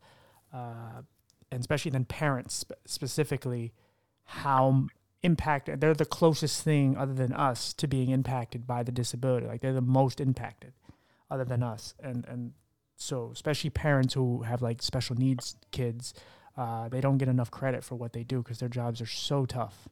Um, I mean, you could say it's not a job, but it is. It's a job within being a parent, and and um, and I know what my mom or what my mom went through. So no, I don't really necessarily necessarily have a theme. I just I thought about that going into season two that I wanted to focus on that. Um, and then how do I like how do I discover and find these people? Um, well, Podmatch I, I, talk about all the time. That's the place where I find most of my guests, and, and the creator, um, he he reached out to me and said, "Hey, like I'm looking for consistent podcasters you know, here's this site. And it's this great place where you can find people for many different ways, different reasons, different subject matters. Um, and I always type in in the explore tab and I'll type in disability, dis- disabled or mental health, different things. And people will show up and I go, wow, like I like this person's story. And here you go. Uh, social media is another one, Facebook groups. Um, of course, there's people that I know. Um, sometimes, you know, there's guests that I've had on the show and they'll, uh, slide me a number and say, hey, like you should reach out to my friend or somebody I went to school with. They have this story. Um, you know, even like the one that just came out. Again, this is being done a couple, like maybe a month and a half before this episode comes out. But you know, when I had Joe's mom on and his dad on, um, talking about his brother Jordan, who's in Special Olympics and stuff, you know, Joe has been my friend. I didn't know his mom was, um, she, she was a participant and, and, and really big into Special Olympics. I knew he had an autistic brother, but you know, just because someone has someone like that in their family doesn't mean I necessarily need to tell the story. Um, and he yeah. just he just said like you know my mom and dad both were really big into the Special Olympics, and all of a sudden we were just on a treadmill talking, and I'm like, oh well, yeah, let me get her number, and I'll both talk to her, and you know eventually met her, and you know I go to their house sometimes for dinner, but you know um, that happens, and uh, sometimes yeah, some things it's just word of mouth, and uh, it's you know for someone who's trying to find guests, and again, it depends what your subject matter is. But yeah, Podmatch, there's a lot of apps, uh, sites like that, and then there's um, there's social media, a lot of that. And again, social media I hate. I wouldn't have social media if it wasn't for this stupid podcast. So, um, yeah, so that's kind of how I do it. Do you so? What would cause you to have to, I guess, turn away a guest or not interview somebody or not like keep their interview? Well, I have three vaulted episodes. Uh, one where a person hung up on me. Uh, another where I was crying my eyes out on New Year's. and I forget what the third one is. Um, so I've, I've honestly I've done very well with guests. I've found so many great people, and I'm not just saying it because I'm doing this and because they you know they can hear this. No, I I've really found I there really hasn't been anywhere I'm like ugh, like uh, even the one that she hung up on me like I was enjoying the episode, it just went left. Um, and then there was one person I told no, and and I feel sorry for her, and I I, I need to, I keep saying this. I got to try to track her down on Facebook somewhere but I had to tell her no because she has mouth cancer and I couldn't hear. She's just like it. She's just like you know, mm-hmm, like you can't hear anything. And I'm not making fun of that. Like it's awful because I felt like I was being one of the people that's always judging her, and I would never do that. But like I can't do an audio podcast with someone who can't speak. And it, it again, I I hate even saying that out loud, regardless if it's on a recording or not just in general because I feel terrible for her because I know what she had to, to, have had to witness in her life. Um, and she hung up on me before I could actually ask her like, "Hey, can you? How about your mom tell your story or something?" Because someone told me, "Well, why don't you tell it?" I'm like, "But I don't have the feeling or emotion for it. It's not my story." And just reading it and then being visually impaired, having to stare at a screen the whole time and read, it, it wouldn't come off right. So I want someone who is close to her situation. So that's the only one that really was bad. Um, there's a few people that I was like, they kind of, we started something and I kind of had to go like, yeah, I don't know if this is a good fit, but it's rare, honestly. I've, I've, I would say 98% of the time it's good. So I've gotten very fortunate. I can't say that for other people because I don't, I don't know, um, how people do it and they have their own way of doing it. I'm very like unfiltered and just let things be and let it come naturally and just get the full conversation out and people can fast forward if they get bored. Um, so, yeah. Okay, next question. Um, how important are animals in your life? Um, especially for like, because you do, I guess the word would be battle with mental um, health issues. So how important? You know, you have Bullet. So. Yeah, my sweet boys, who's right here, big chunky boys. Um, he's wagging his tail against me now. He knows I'm talking about him. um, yeah, but even before him, you know, I, and I've said this. I don't think I'll ever love anything in life more than Diva, because she got me through some of the worst of times. Is Bullet more loving than Diva? Yeah, but like, what she got me through, I'll never like be able to repay back. Like I just, she got me through my suicide attempt. She got me through, um, just all the days where I wanted to die. She got me through fucking health, like other health stuff, eye stuff, you know, panic attacks. She got me through so many things, surgeries. Um, got me through the move down here. Got me through just leaving the place that I called home for twenty some years, and and so much more. Um, breakups and and Lori dying and all these things. So I can like and animals like again, as I said many times, people have never, I've always had a very rough relationship with people. So I, am very distrusting of, of humans. But animals, I've very, very, very rarely, like seldomly, like have had a bad interaction with animals. Um, and like they are like my weakness when it comes to like when I go to someone's house. And again, this is going to sound bad. I don't give a shit. I'm not a huge fan of children. Some of them are cute, but a lot of them aren't and um, you might even be sitting one next to one right now that isn't.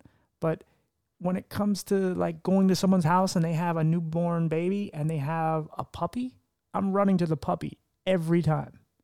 Like I don't even care like if it's like I didn't they weren't even welcoming me in their house. So like if it's like even implied, it's like, oh yeah, you know, like I pissed off a guy with a with a service dog because I couldn't contain myself because he had a happy golden retriever. I know it's not good, but I love animals so much that it's like it's just they they make me happy. They're very therapeutic. Just touching them and just feeling their energy because I'm very big on energy and vibes, and and animals, especially dogs, um, but cats too, um, just give off horses like they just give off good energy, and you just feel like the innocence and and just you know the love that they can give you, and you just it it definitely, especially with my mental health. Uh, you know, if I didn't have Bullet, I don't know how much sadder I would be. I know I probably would be sad because he, he helps a lot. Every time I come home and he's rolling over, and you've seen a video of him of just like as soon as I come home, he's just happy, showing his belly, and he's just rolling all over the place, and he's just like uncontainable because he's just like, oh my God, he's back. And even in my worst health days or my worst mental days, that just, it just brings me back to happiness. So, um, yeah, animals are, and again, yes, this was my question, but you know, but I think it's important to talk about because animals have, you know, again, have always been a sign of, of even, even like when I was in the hospital, nearly dying, like I had stuffed animals and I kept them close to me. Um, so, and I always made sure, you know, I had something fluffy near me because it just, it, it kept me feeling safe. Oh. I know you're like a cat person. Well, I know you like all animals. I like all I animals. I heard just, that, yeah. but um, can you see yourself with a dog? That's not part of the question. I'm just asking that. Oh, no, you're good. I told you you can ask whatever you want. Um, yeah, of course.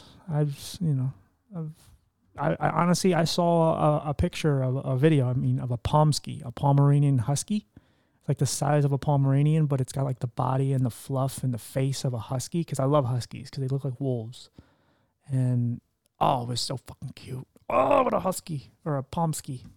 So.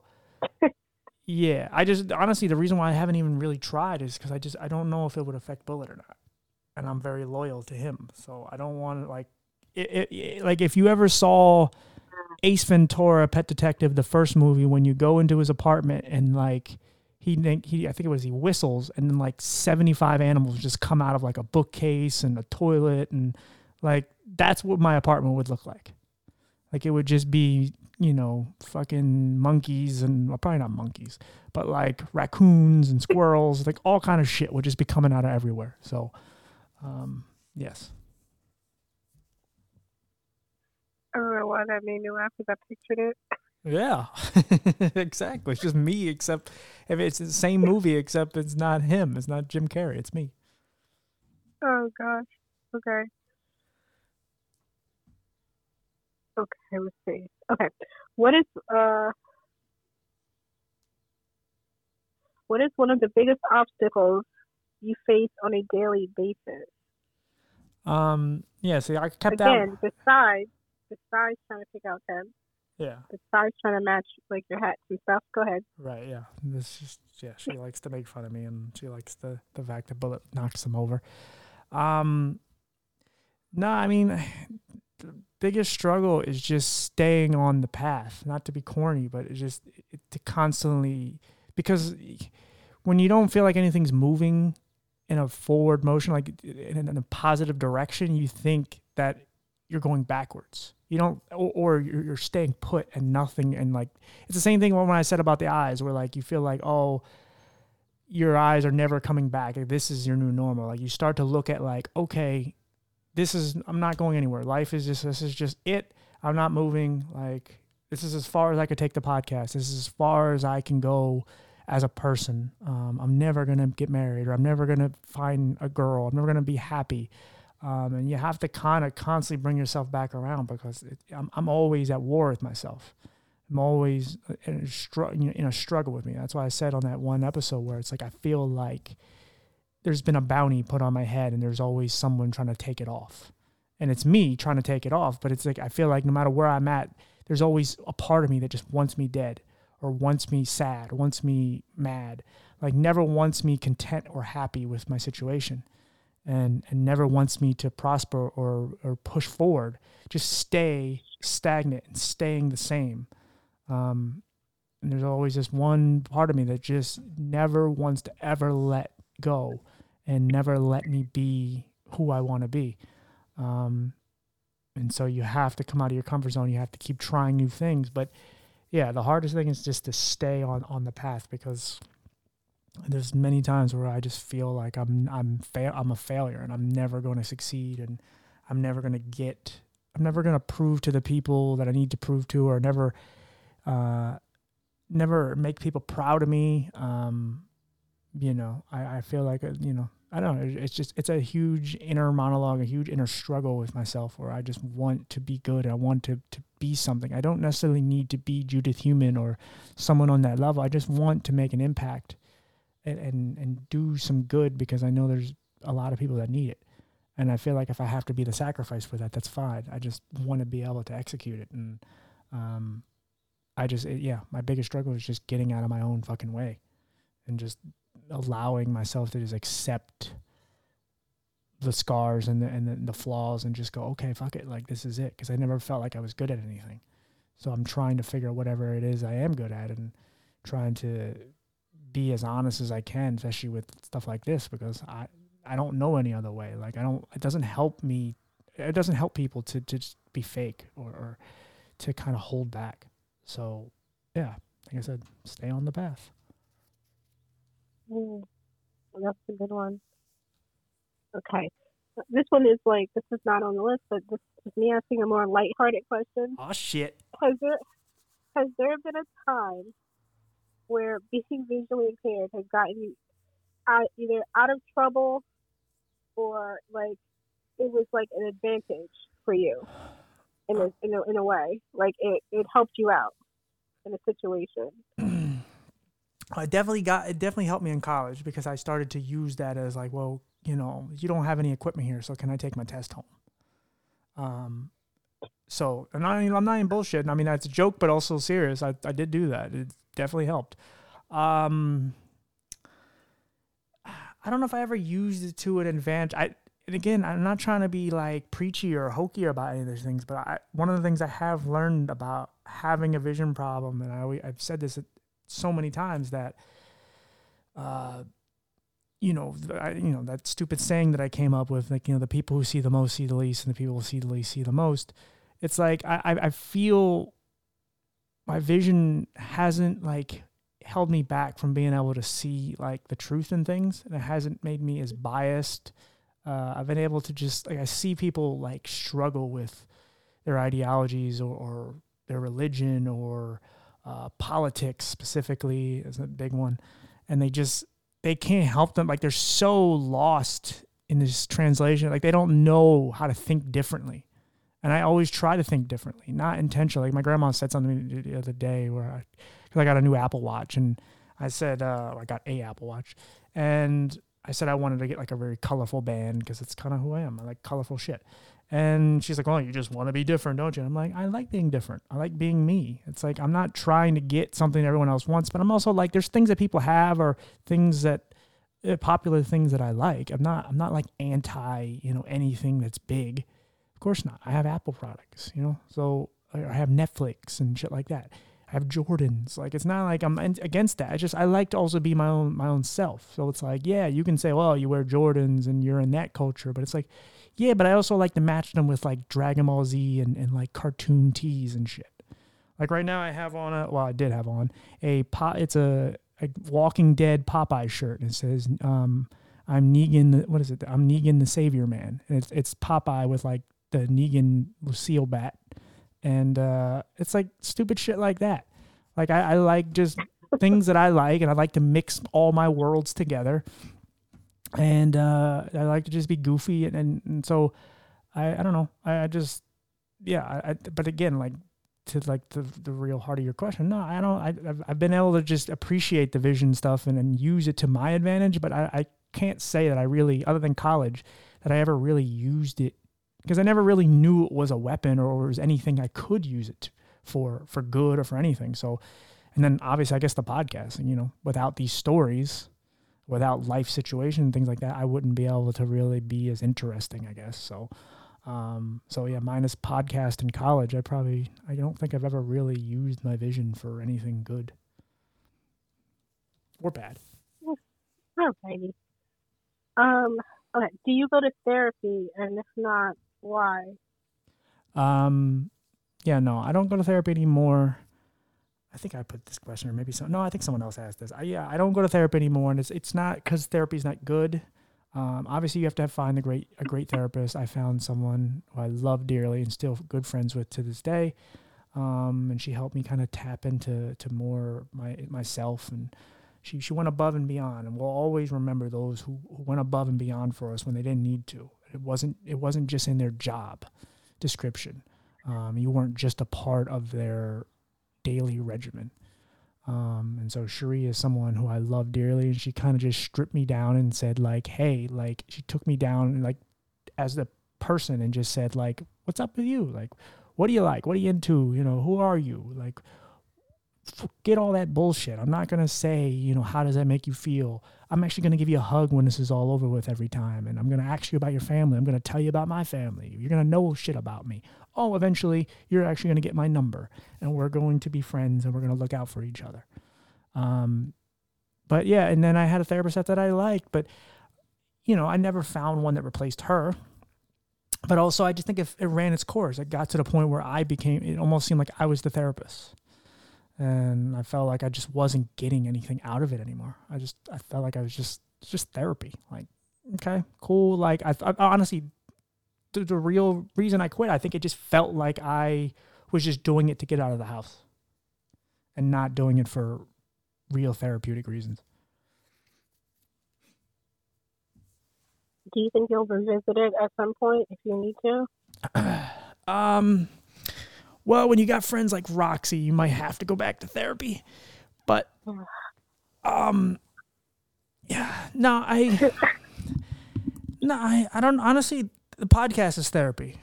Not to be cheesy, but it is. And I have a lot of people that I can talk to and, and I just don't know if therapy works. I'm not I'm not anti-therapy. I promise I'm not. I just I just don't know if it'll ever fit unless I find someone I know is to like really work well with me understand and you know i always liked i've always wanted someone close to my age and a woman um, because i like someone who has a different perspective uh, color nece- necessarily didn't matter because i had the whole spectrum um, but i definitely wanted at least the opposite sex for someone to be able to uh, you know, give me their perspective on what it's like because especially when dating comes up or, you know, any issues that I have with women, because most of the people in my life that I love are women. So, um, you know, I get different perspectives, but nah, I just don't, I don't, again, as of right now, it could change. But yeah, as of right now, nah, I don't think I'll go back. But who knows? I got bullet. You may have answered this one earlier, but I'm going to ask it anyway. Um, what keeps you going? Um, keeps me going. I mean, I hold on to the things like I said, even like when I said with the surgery, like I hold on to that. I hold on to just the things that I enjoy most about life. Like when, even when I wanted to end it all, and, and times where I was just in that headspace, you know, you hold on to just little things sometimes. And, and for me, I, I've always wanted to just be happy. I've always wanted to find a decent girl in my life. I've always wanted to find um, just a peace of mind and, and just I've always wanted to just like I said, be happy. And I hold on to those those fantasies, those dreams, and um, and I, I, I keep those memories of all the times I, I, things did go well, and I was able to help people, and was able to make um, make something happen that I never thought I could make happen. Um, you know, and you, and you hold on, you, you see inspirational stuff, and you go like, yeah, like that's that's that because there's just so much. Like I said, we talk about the algorithm, and there's there are things out there that when it does hit you, you're like, man, like yes, I needed to hear that, I needed to see that. Um, sometimes it's not just something that you experience, sometimes you, you see something that someone else went through, and um, and then and then I also think about going back to that old me when I wanted to die, what the the whiplash or the the ricochet effect of if I killed myself tomorrow, how many people would that impact? I'm not saying it would impact anybody. I do think it would, but like how many people's lives would be fucked up t- to some degree? Not just like my mother and my grandmother, but just you or any anybody in my life, uh, or just somebody who listens to the show and looks at me as like someone who's strong. And then I kill myself and it's like, wow, like if they're to kill themselves, I'm much weaker than him. And even if they're not, they perceive themselves to be like, why the fuck am I alive? And I, that was the last thing I want. Cause I, I never said I would ever hurt people or I'd never hurt animals. Like the irony of the whole, you know, school shooting thing is like, yeah, I, I probably would never do that because I don't want to hurt people. Even if I have the anger, or even if I see people who suck, I usually like if something if karma hits them, great. But in general, like I don't really wish bad things on people. So I don't, you know, I don't know. I, I just I if I killed myself and other people were hurt, like they physically hurt themselves after, and I was able to look uh, like down on my death and see that, I would be embarrassed and I would hate myself even more. So I would have I would just want to do it and then no one else gets hurt. But I know that's impossible. But when you're going through that, you don't think that. You think no one loves you. And at the time, not many people did. I had a couple. But again, a couple is better than some who are orphans and they don't they don't have anybody who loves them. Not that all orphans don't have people, but you know, some that just are just are homeless and they don't have anyone that gives a shit about them. So, um, yeah. So I mean, that's kind of what keeps me going. Just knowing that, like, I mean, it's, I mean, it may be a sad, negative thing, but it's true. Like, if I know, like, if I kill myself, it would hurt a lot of people, and I don't know how many people would hurt permanently. So, um, yeah. I mean, I even think about Bullet. I think how. I mean, he's so attached to me. Like, I mean, it sounds stupid, but I, I think how it would affect him even. So you got to think about all that shit when you're gonna make a final decision like that. You have to really think how you know, like I said, back to the pros and cons. You weigh everything. Yeah, I mean, I would be devastated if something happened to you. I appreciate that, Baron. Be the same for you. but I mean, no, there's no but. But I mean, I don't know how you how do you what what keeps you going? I'll bring you back if to yell at you. yeah, exactly. Give him CPR. Just beat on me with your paws. well, what keeps you oh, going? You oh gosh. Um, I think it's similar to you. Like, just if like I ever did anything, you know, to myself, like I have to weigh out that options of like who it, it like it would be a domino effect. I know, like for a fact, it would just, you know, I, I I feel like it would just it would kill my mother. It would, and the thought of like that, and just like my friends, like certainly just people around me, and you know, just thinking about that, like it just makes me not want to because I I just feel immense guilt of like leaving them behind. If there's always like that aftermath of that, and like it's one thing to you know have an illness and pass away, um, or like in a tragedy, something like that. But you know, just to like do it myself, and like I can't, I can't do it. But it's like just some of the things that just keep me going is just I want, I want to see tomorrow. I know that sounds like cliche, but I want to see tomorrow. I want to know what's going to happen. I want to, you know, I want to play my games. I want to, I want to be here. Yeah. Um, I want to be able to call up like my friends and stuff like that, and harass and bother them. I'm talking about you. Um, hmm. I, I I want kids in the future. Like I want to be around for that, and you know, just holding on to hope, and like obviously, again, faith and just wanting to. I want to live, and I want to be around so that you know that kind of keeps me going, just wanting to be here. Even as like crappy as a lot of stuff is going on in the world is, I still want to be here because I don't feel like I've done enough, and I don't feel like my time is up yet. Yeah, for sure.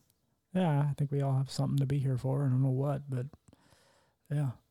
So just don't know what can. Uh, again, like I said, you just don't know what what is right around the corner we we could only we we tend to stay in our negative bubble and say, well, you know, be pessimistic and say, well, you know, we know what tomorrow's going to be another blurry day and another this, and another that, and it's it's true. It could pro- that's possibly what's going to happen, but there are things that just throw you for a loop and come out of nowhere, and you're like, oh shit, like you want that to happen more often.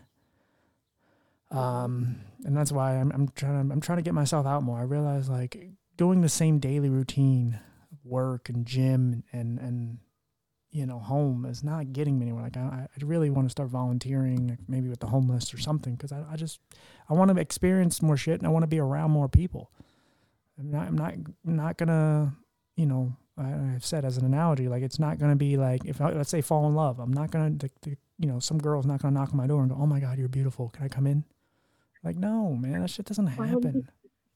Are you, would you let somebody in? Yeah, she's just gonna- I mean, I'd be a little scared. She's just gonna chloroform me and fucking take all my Tims. So no, I don't want that. I don't want that shit. I don't trust people. God, I mean, listen, I mean, you know, no, yeah. I, uh, mean, I, I maybe I would be a pair or something, but like, I'd definitely take bullet. But yeah, I know. She keeps threatening to take bullet. It's bullshit. Get your own damn animal. Um, is there any more questions left? there's two more. Like, there's one that I'm gonna save for the last one, and this one I'm gonna just ask. Um, when you were growing up, as like all little boys do, um, what did you want to be when you grew up? And like, do you think that your disability, um, like impacted that choice?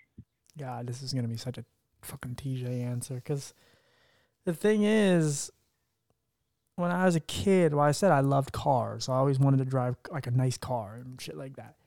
But like my real, my real dream when I was a kid, again, I was into like Ninja Turtle, so like non like cartoon shit. I, I and I've told this story like the one again. I wanted, I was on, I was on um on the stand when we were suing the hospital, and the judge he asked me, he said, he said, so TJ, what do you want to be when you grow up? And I had a giant group of stuffed animals of all these tigers, and I said, I want to be a tiger, and um, because that's what I wanted. I wanted to be a fucking tiger because I love big ass cats. And I had all these tigers that I've like made like my pride, even though tigers don't have prides. But like I had like 12 tigers that I took with me everywhere, and one of them was huge. And she was like the female tiger, and we were all just friends. No, we didn't mate, if you people want to know. And we, um, yeah, and and I wanted to be a fucking tiger. I never really like wanted to be any. I always wanted to be like fictional things, minus tigers, but I couldn't possibly be that. I mean, in this in this day and age, I guess you can be anything nowadays because you could just put stripes on you and say you're a tiger. So whatever. But you know what I mean? I can't be a tiger. So um, but like anything I really, I'm trying to think. Other than just like I said, wanting to drive a car or um, I don't remember any like real goal. I mean, I remember one time I saw an FBI agent come to my school. I kind of wanted to be that for a second, but there was nothing that really stuck with me. Uh, as I said, I, I had so many bad things happen to me, and I was just such on a lost journey for so long that I never really had anything that like I gravitated towards. Where I was like, yes, I want to be a police officer or a teacher or whatever. No, because I and I just never did, unfortunately. But the tiger was the first thing I admitted I wanted to be. That's adorable. I know. I'm still adorable. I know this. Sometimes, sometimes. okay, but do you think that like your disability impacted that? Oh no, because I can't be a fucking tiger. I No, I'm what I mean. That's what, like I'm talking about. I'm not talking about the tiger thing. oh, Like, I was gonna say a blind tiger is even worse. oh god. Oh, they'd eliminate you. How am I catching Oh. deer? I'm gonna run right into a tree. Not good. I'll never get dinner. I'll just sit back and starve. Watch you, la- they, would, they would just sit back and watch you laughing. Oh, there's nothing worse than a starving tiger. Oh. Um, well, that was that was sad. But I'm just saying, like, what about you said? You mentioned the FBI agent. Do you think that like your disability impacted your choice on like not wanting to do that, or do you think it's just it's like age? Nah, I mean that was an age thing. It's just you know impressionable things. But I, I don't know. I never really. Like I said, there's nothing. I guess I had. Yeah, in a way, it impacted because it never gave me something to focus on because I was so focused on just getting healthy and, and focused on just not being picked on and. So I never really had any real role models or anything. I never had anything that I was like, oh yeah, I want to be that. I've had, you know, they would have career day and people would come and sure, like I liked. I mean, there was a time where I really wanted to play basketball, honestly, and I wasn't halfway bad. Um, but I'm white, um, and I'm visually impaired. I mean, the white thing isn't a big deal, but the, the, the visually impaired thing, like I, I just suck. Like I wasn't good enough, and I would. And again, who knows? I never would have put enough time into it. I didn't believe in myself. Um, I had too many people tell me I was I was shit. So even though I was halfway decent, I would have never put the real time into it. Um, but yeah, the vision impaired. I mean, if I want, that's if I wanted to be a basketball player. Yeah, visually impaired would have gotten definitely gotten in the way because you can only if I can only see from one side of my face, like everybody's just gonna get steals off of me. So what the fuck? what is the point? Um, I'm, I'm picturing this like, and I have to remember that we're on this podcast because. well, they threw me the ball, hit me in the face again. what the fuck, man? Oh my gosh! Like that would be like the strategy of the other players. They're like, just go on this other side of him. Just go on the other side. Just go Yep. on the other side. Oh gosh. TJ's oh, been God. concussed six times this season. It's only been the third game because he got hit in the ball, hit in the face with the ball once again. Yeah, no, it's um, and then I was just too shy for anything. Like I would never. Yeah, again, I didn't believe in myself, so I, I that was a lot of it. But yeah, the vision problem, any any little dream, little side venture I wanted to get into, yeah, it affected all of it because a lot of it. It's not even that. I mean, basketball. You know, basketball's one thing, but a lot of that stuff, it, it wouldn't have been. It could I have done it. Yeah, I just yeah, I didn't believe in myself. So No. no Okay, one. this is the final question. All right. see. dun, dun, dun. What do you want your life to look like in the next three years? Ah, next three years, where the fuck do I want to be? Um, yeah, I mean, I always want to reach as many people as I can, wh- whether it's this or some other avenue. I want to, I want to probably have a small house. Um, I'd like to be in a relationship. That'd be nice. Um, like a, a stable one. Um, Healthy one? yeah, a healthy one that's not just like predicated on like or based around sex or or, or some other nonsense, uh, convenience or whatever the hell. Um, yeah, I mean, I guess and hope hopefully I get the procedure and my eyes are a little better and um, but like I never, like I said, there's not a lot of things I want. I just I just genuinely want to find some sort of peace of mind. I want to quiet the demons in my head. I want to just kind of be in a healthier headspace. And again, I'm I'm way healthier. I'm in a way healthier headspace now than I ever was, but it's not where I want it to be.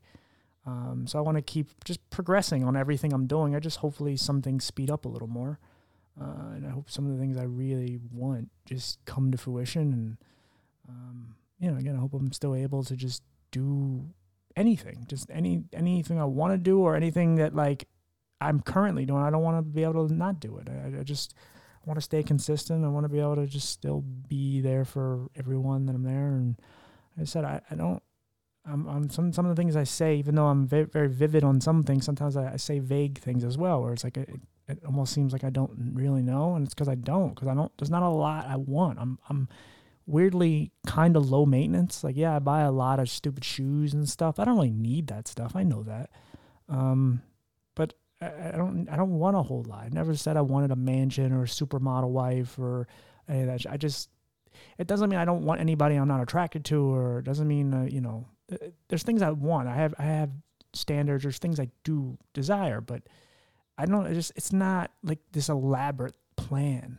Um, sure, would I like to be like take my advocacy further? I don't know how I do it, but find ways to obviously make the podcast bigger and just you know be able to help and impact way more people with whatever my voice or however my advocacy somehow you know maybe do some more motivational speaking and you know go to the gym more and maybe get in better shape and things like that just be healthier and just all the things i'm already doing just hopefully three years stronger so yeah Agreed. That's you. really nice.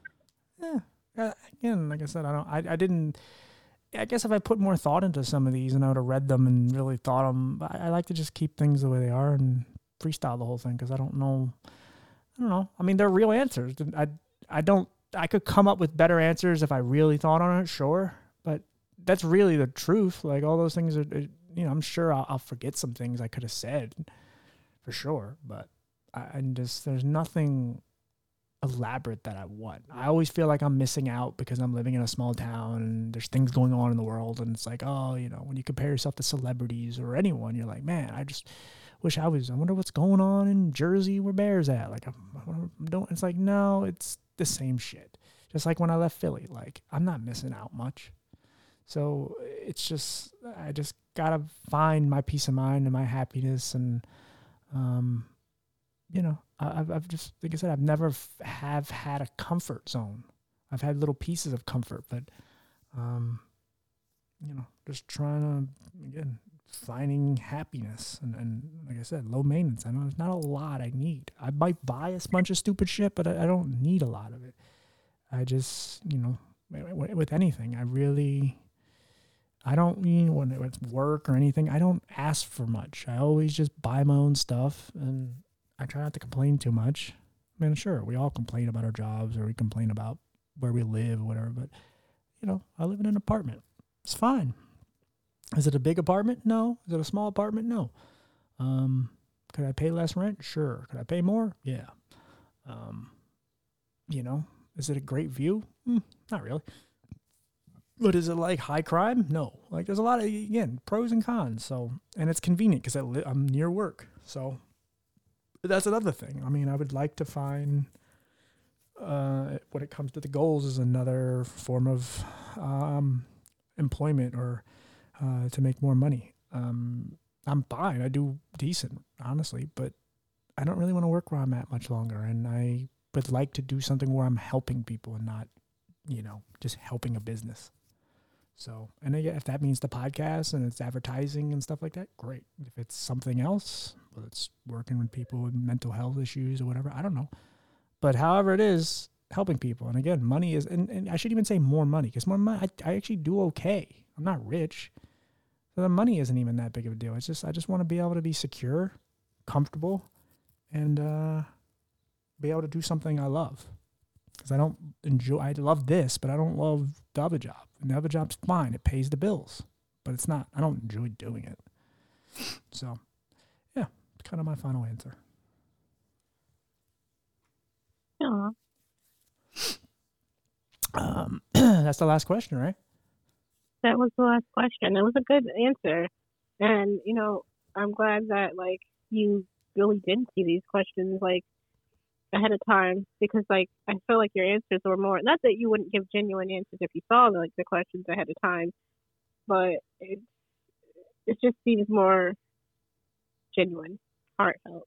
Yeah, that's why I wanted it, and that's why I wanted to have you on. Someone I one care about, but two I know would ask them, and but like could answer some of them, but also, you know, someone I could actually talk to that like I have uh, chemistry with, and I mean I could say these to anyone. I could have read them all back, you know, read them and then answered them, but uh, it made it more genuine. I think it was like I said, I did this once before where I did read all the questions, and it was cool.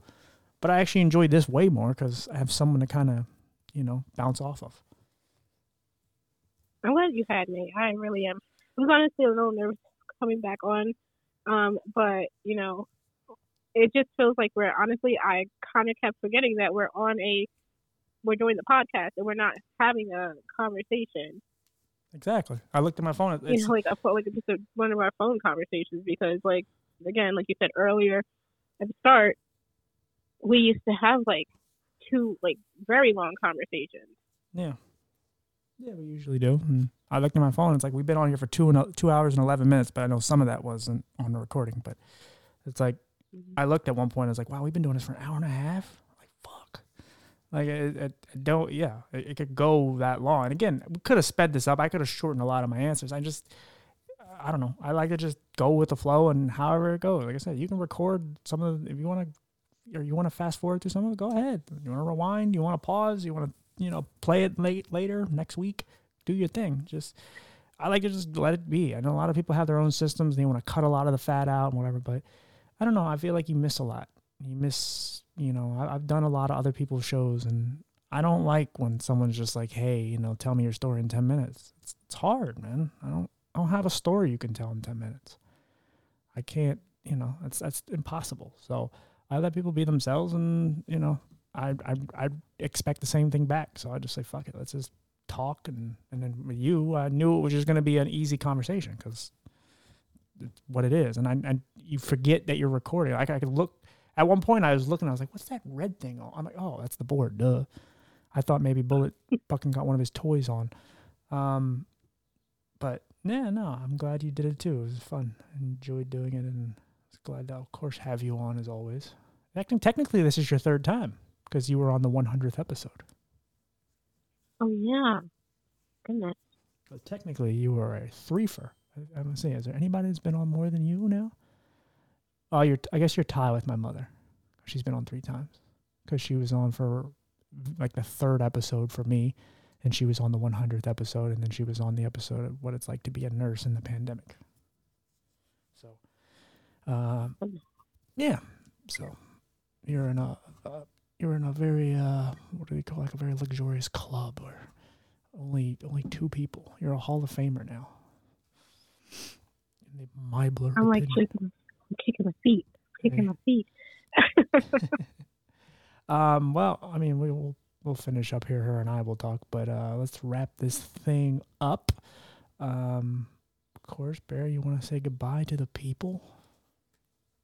Goodbye and congratulations again. Three years. Three years. I know. three years. All right. Well, I'm gonna play my little outro thingy, and then uh, we'll see you guys uh, next week.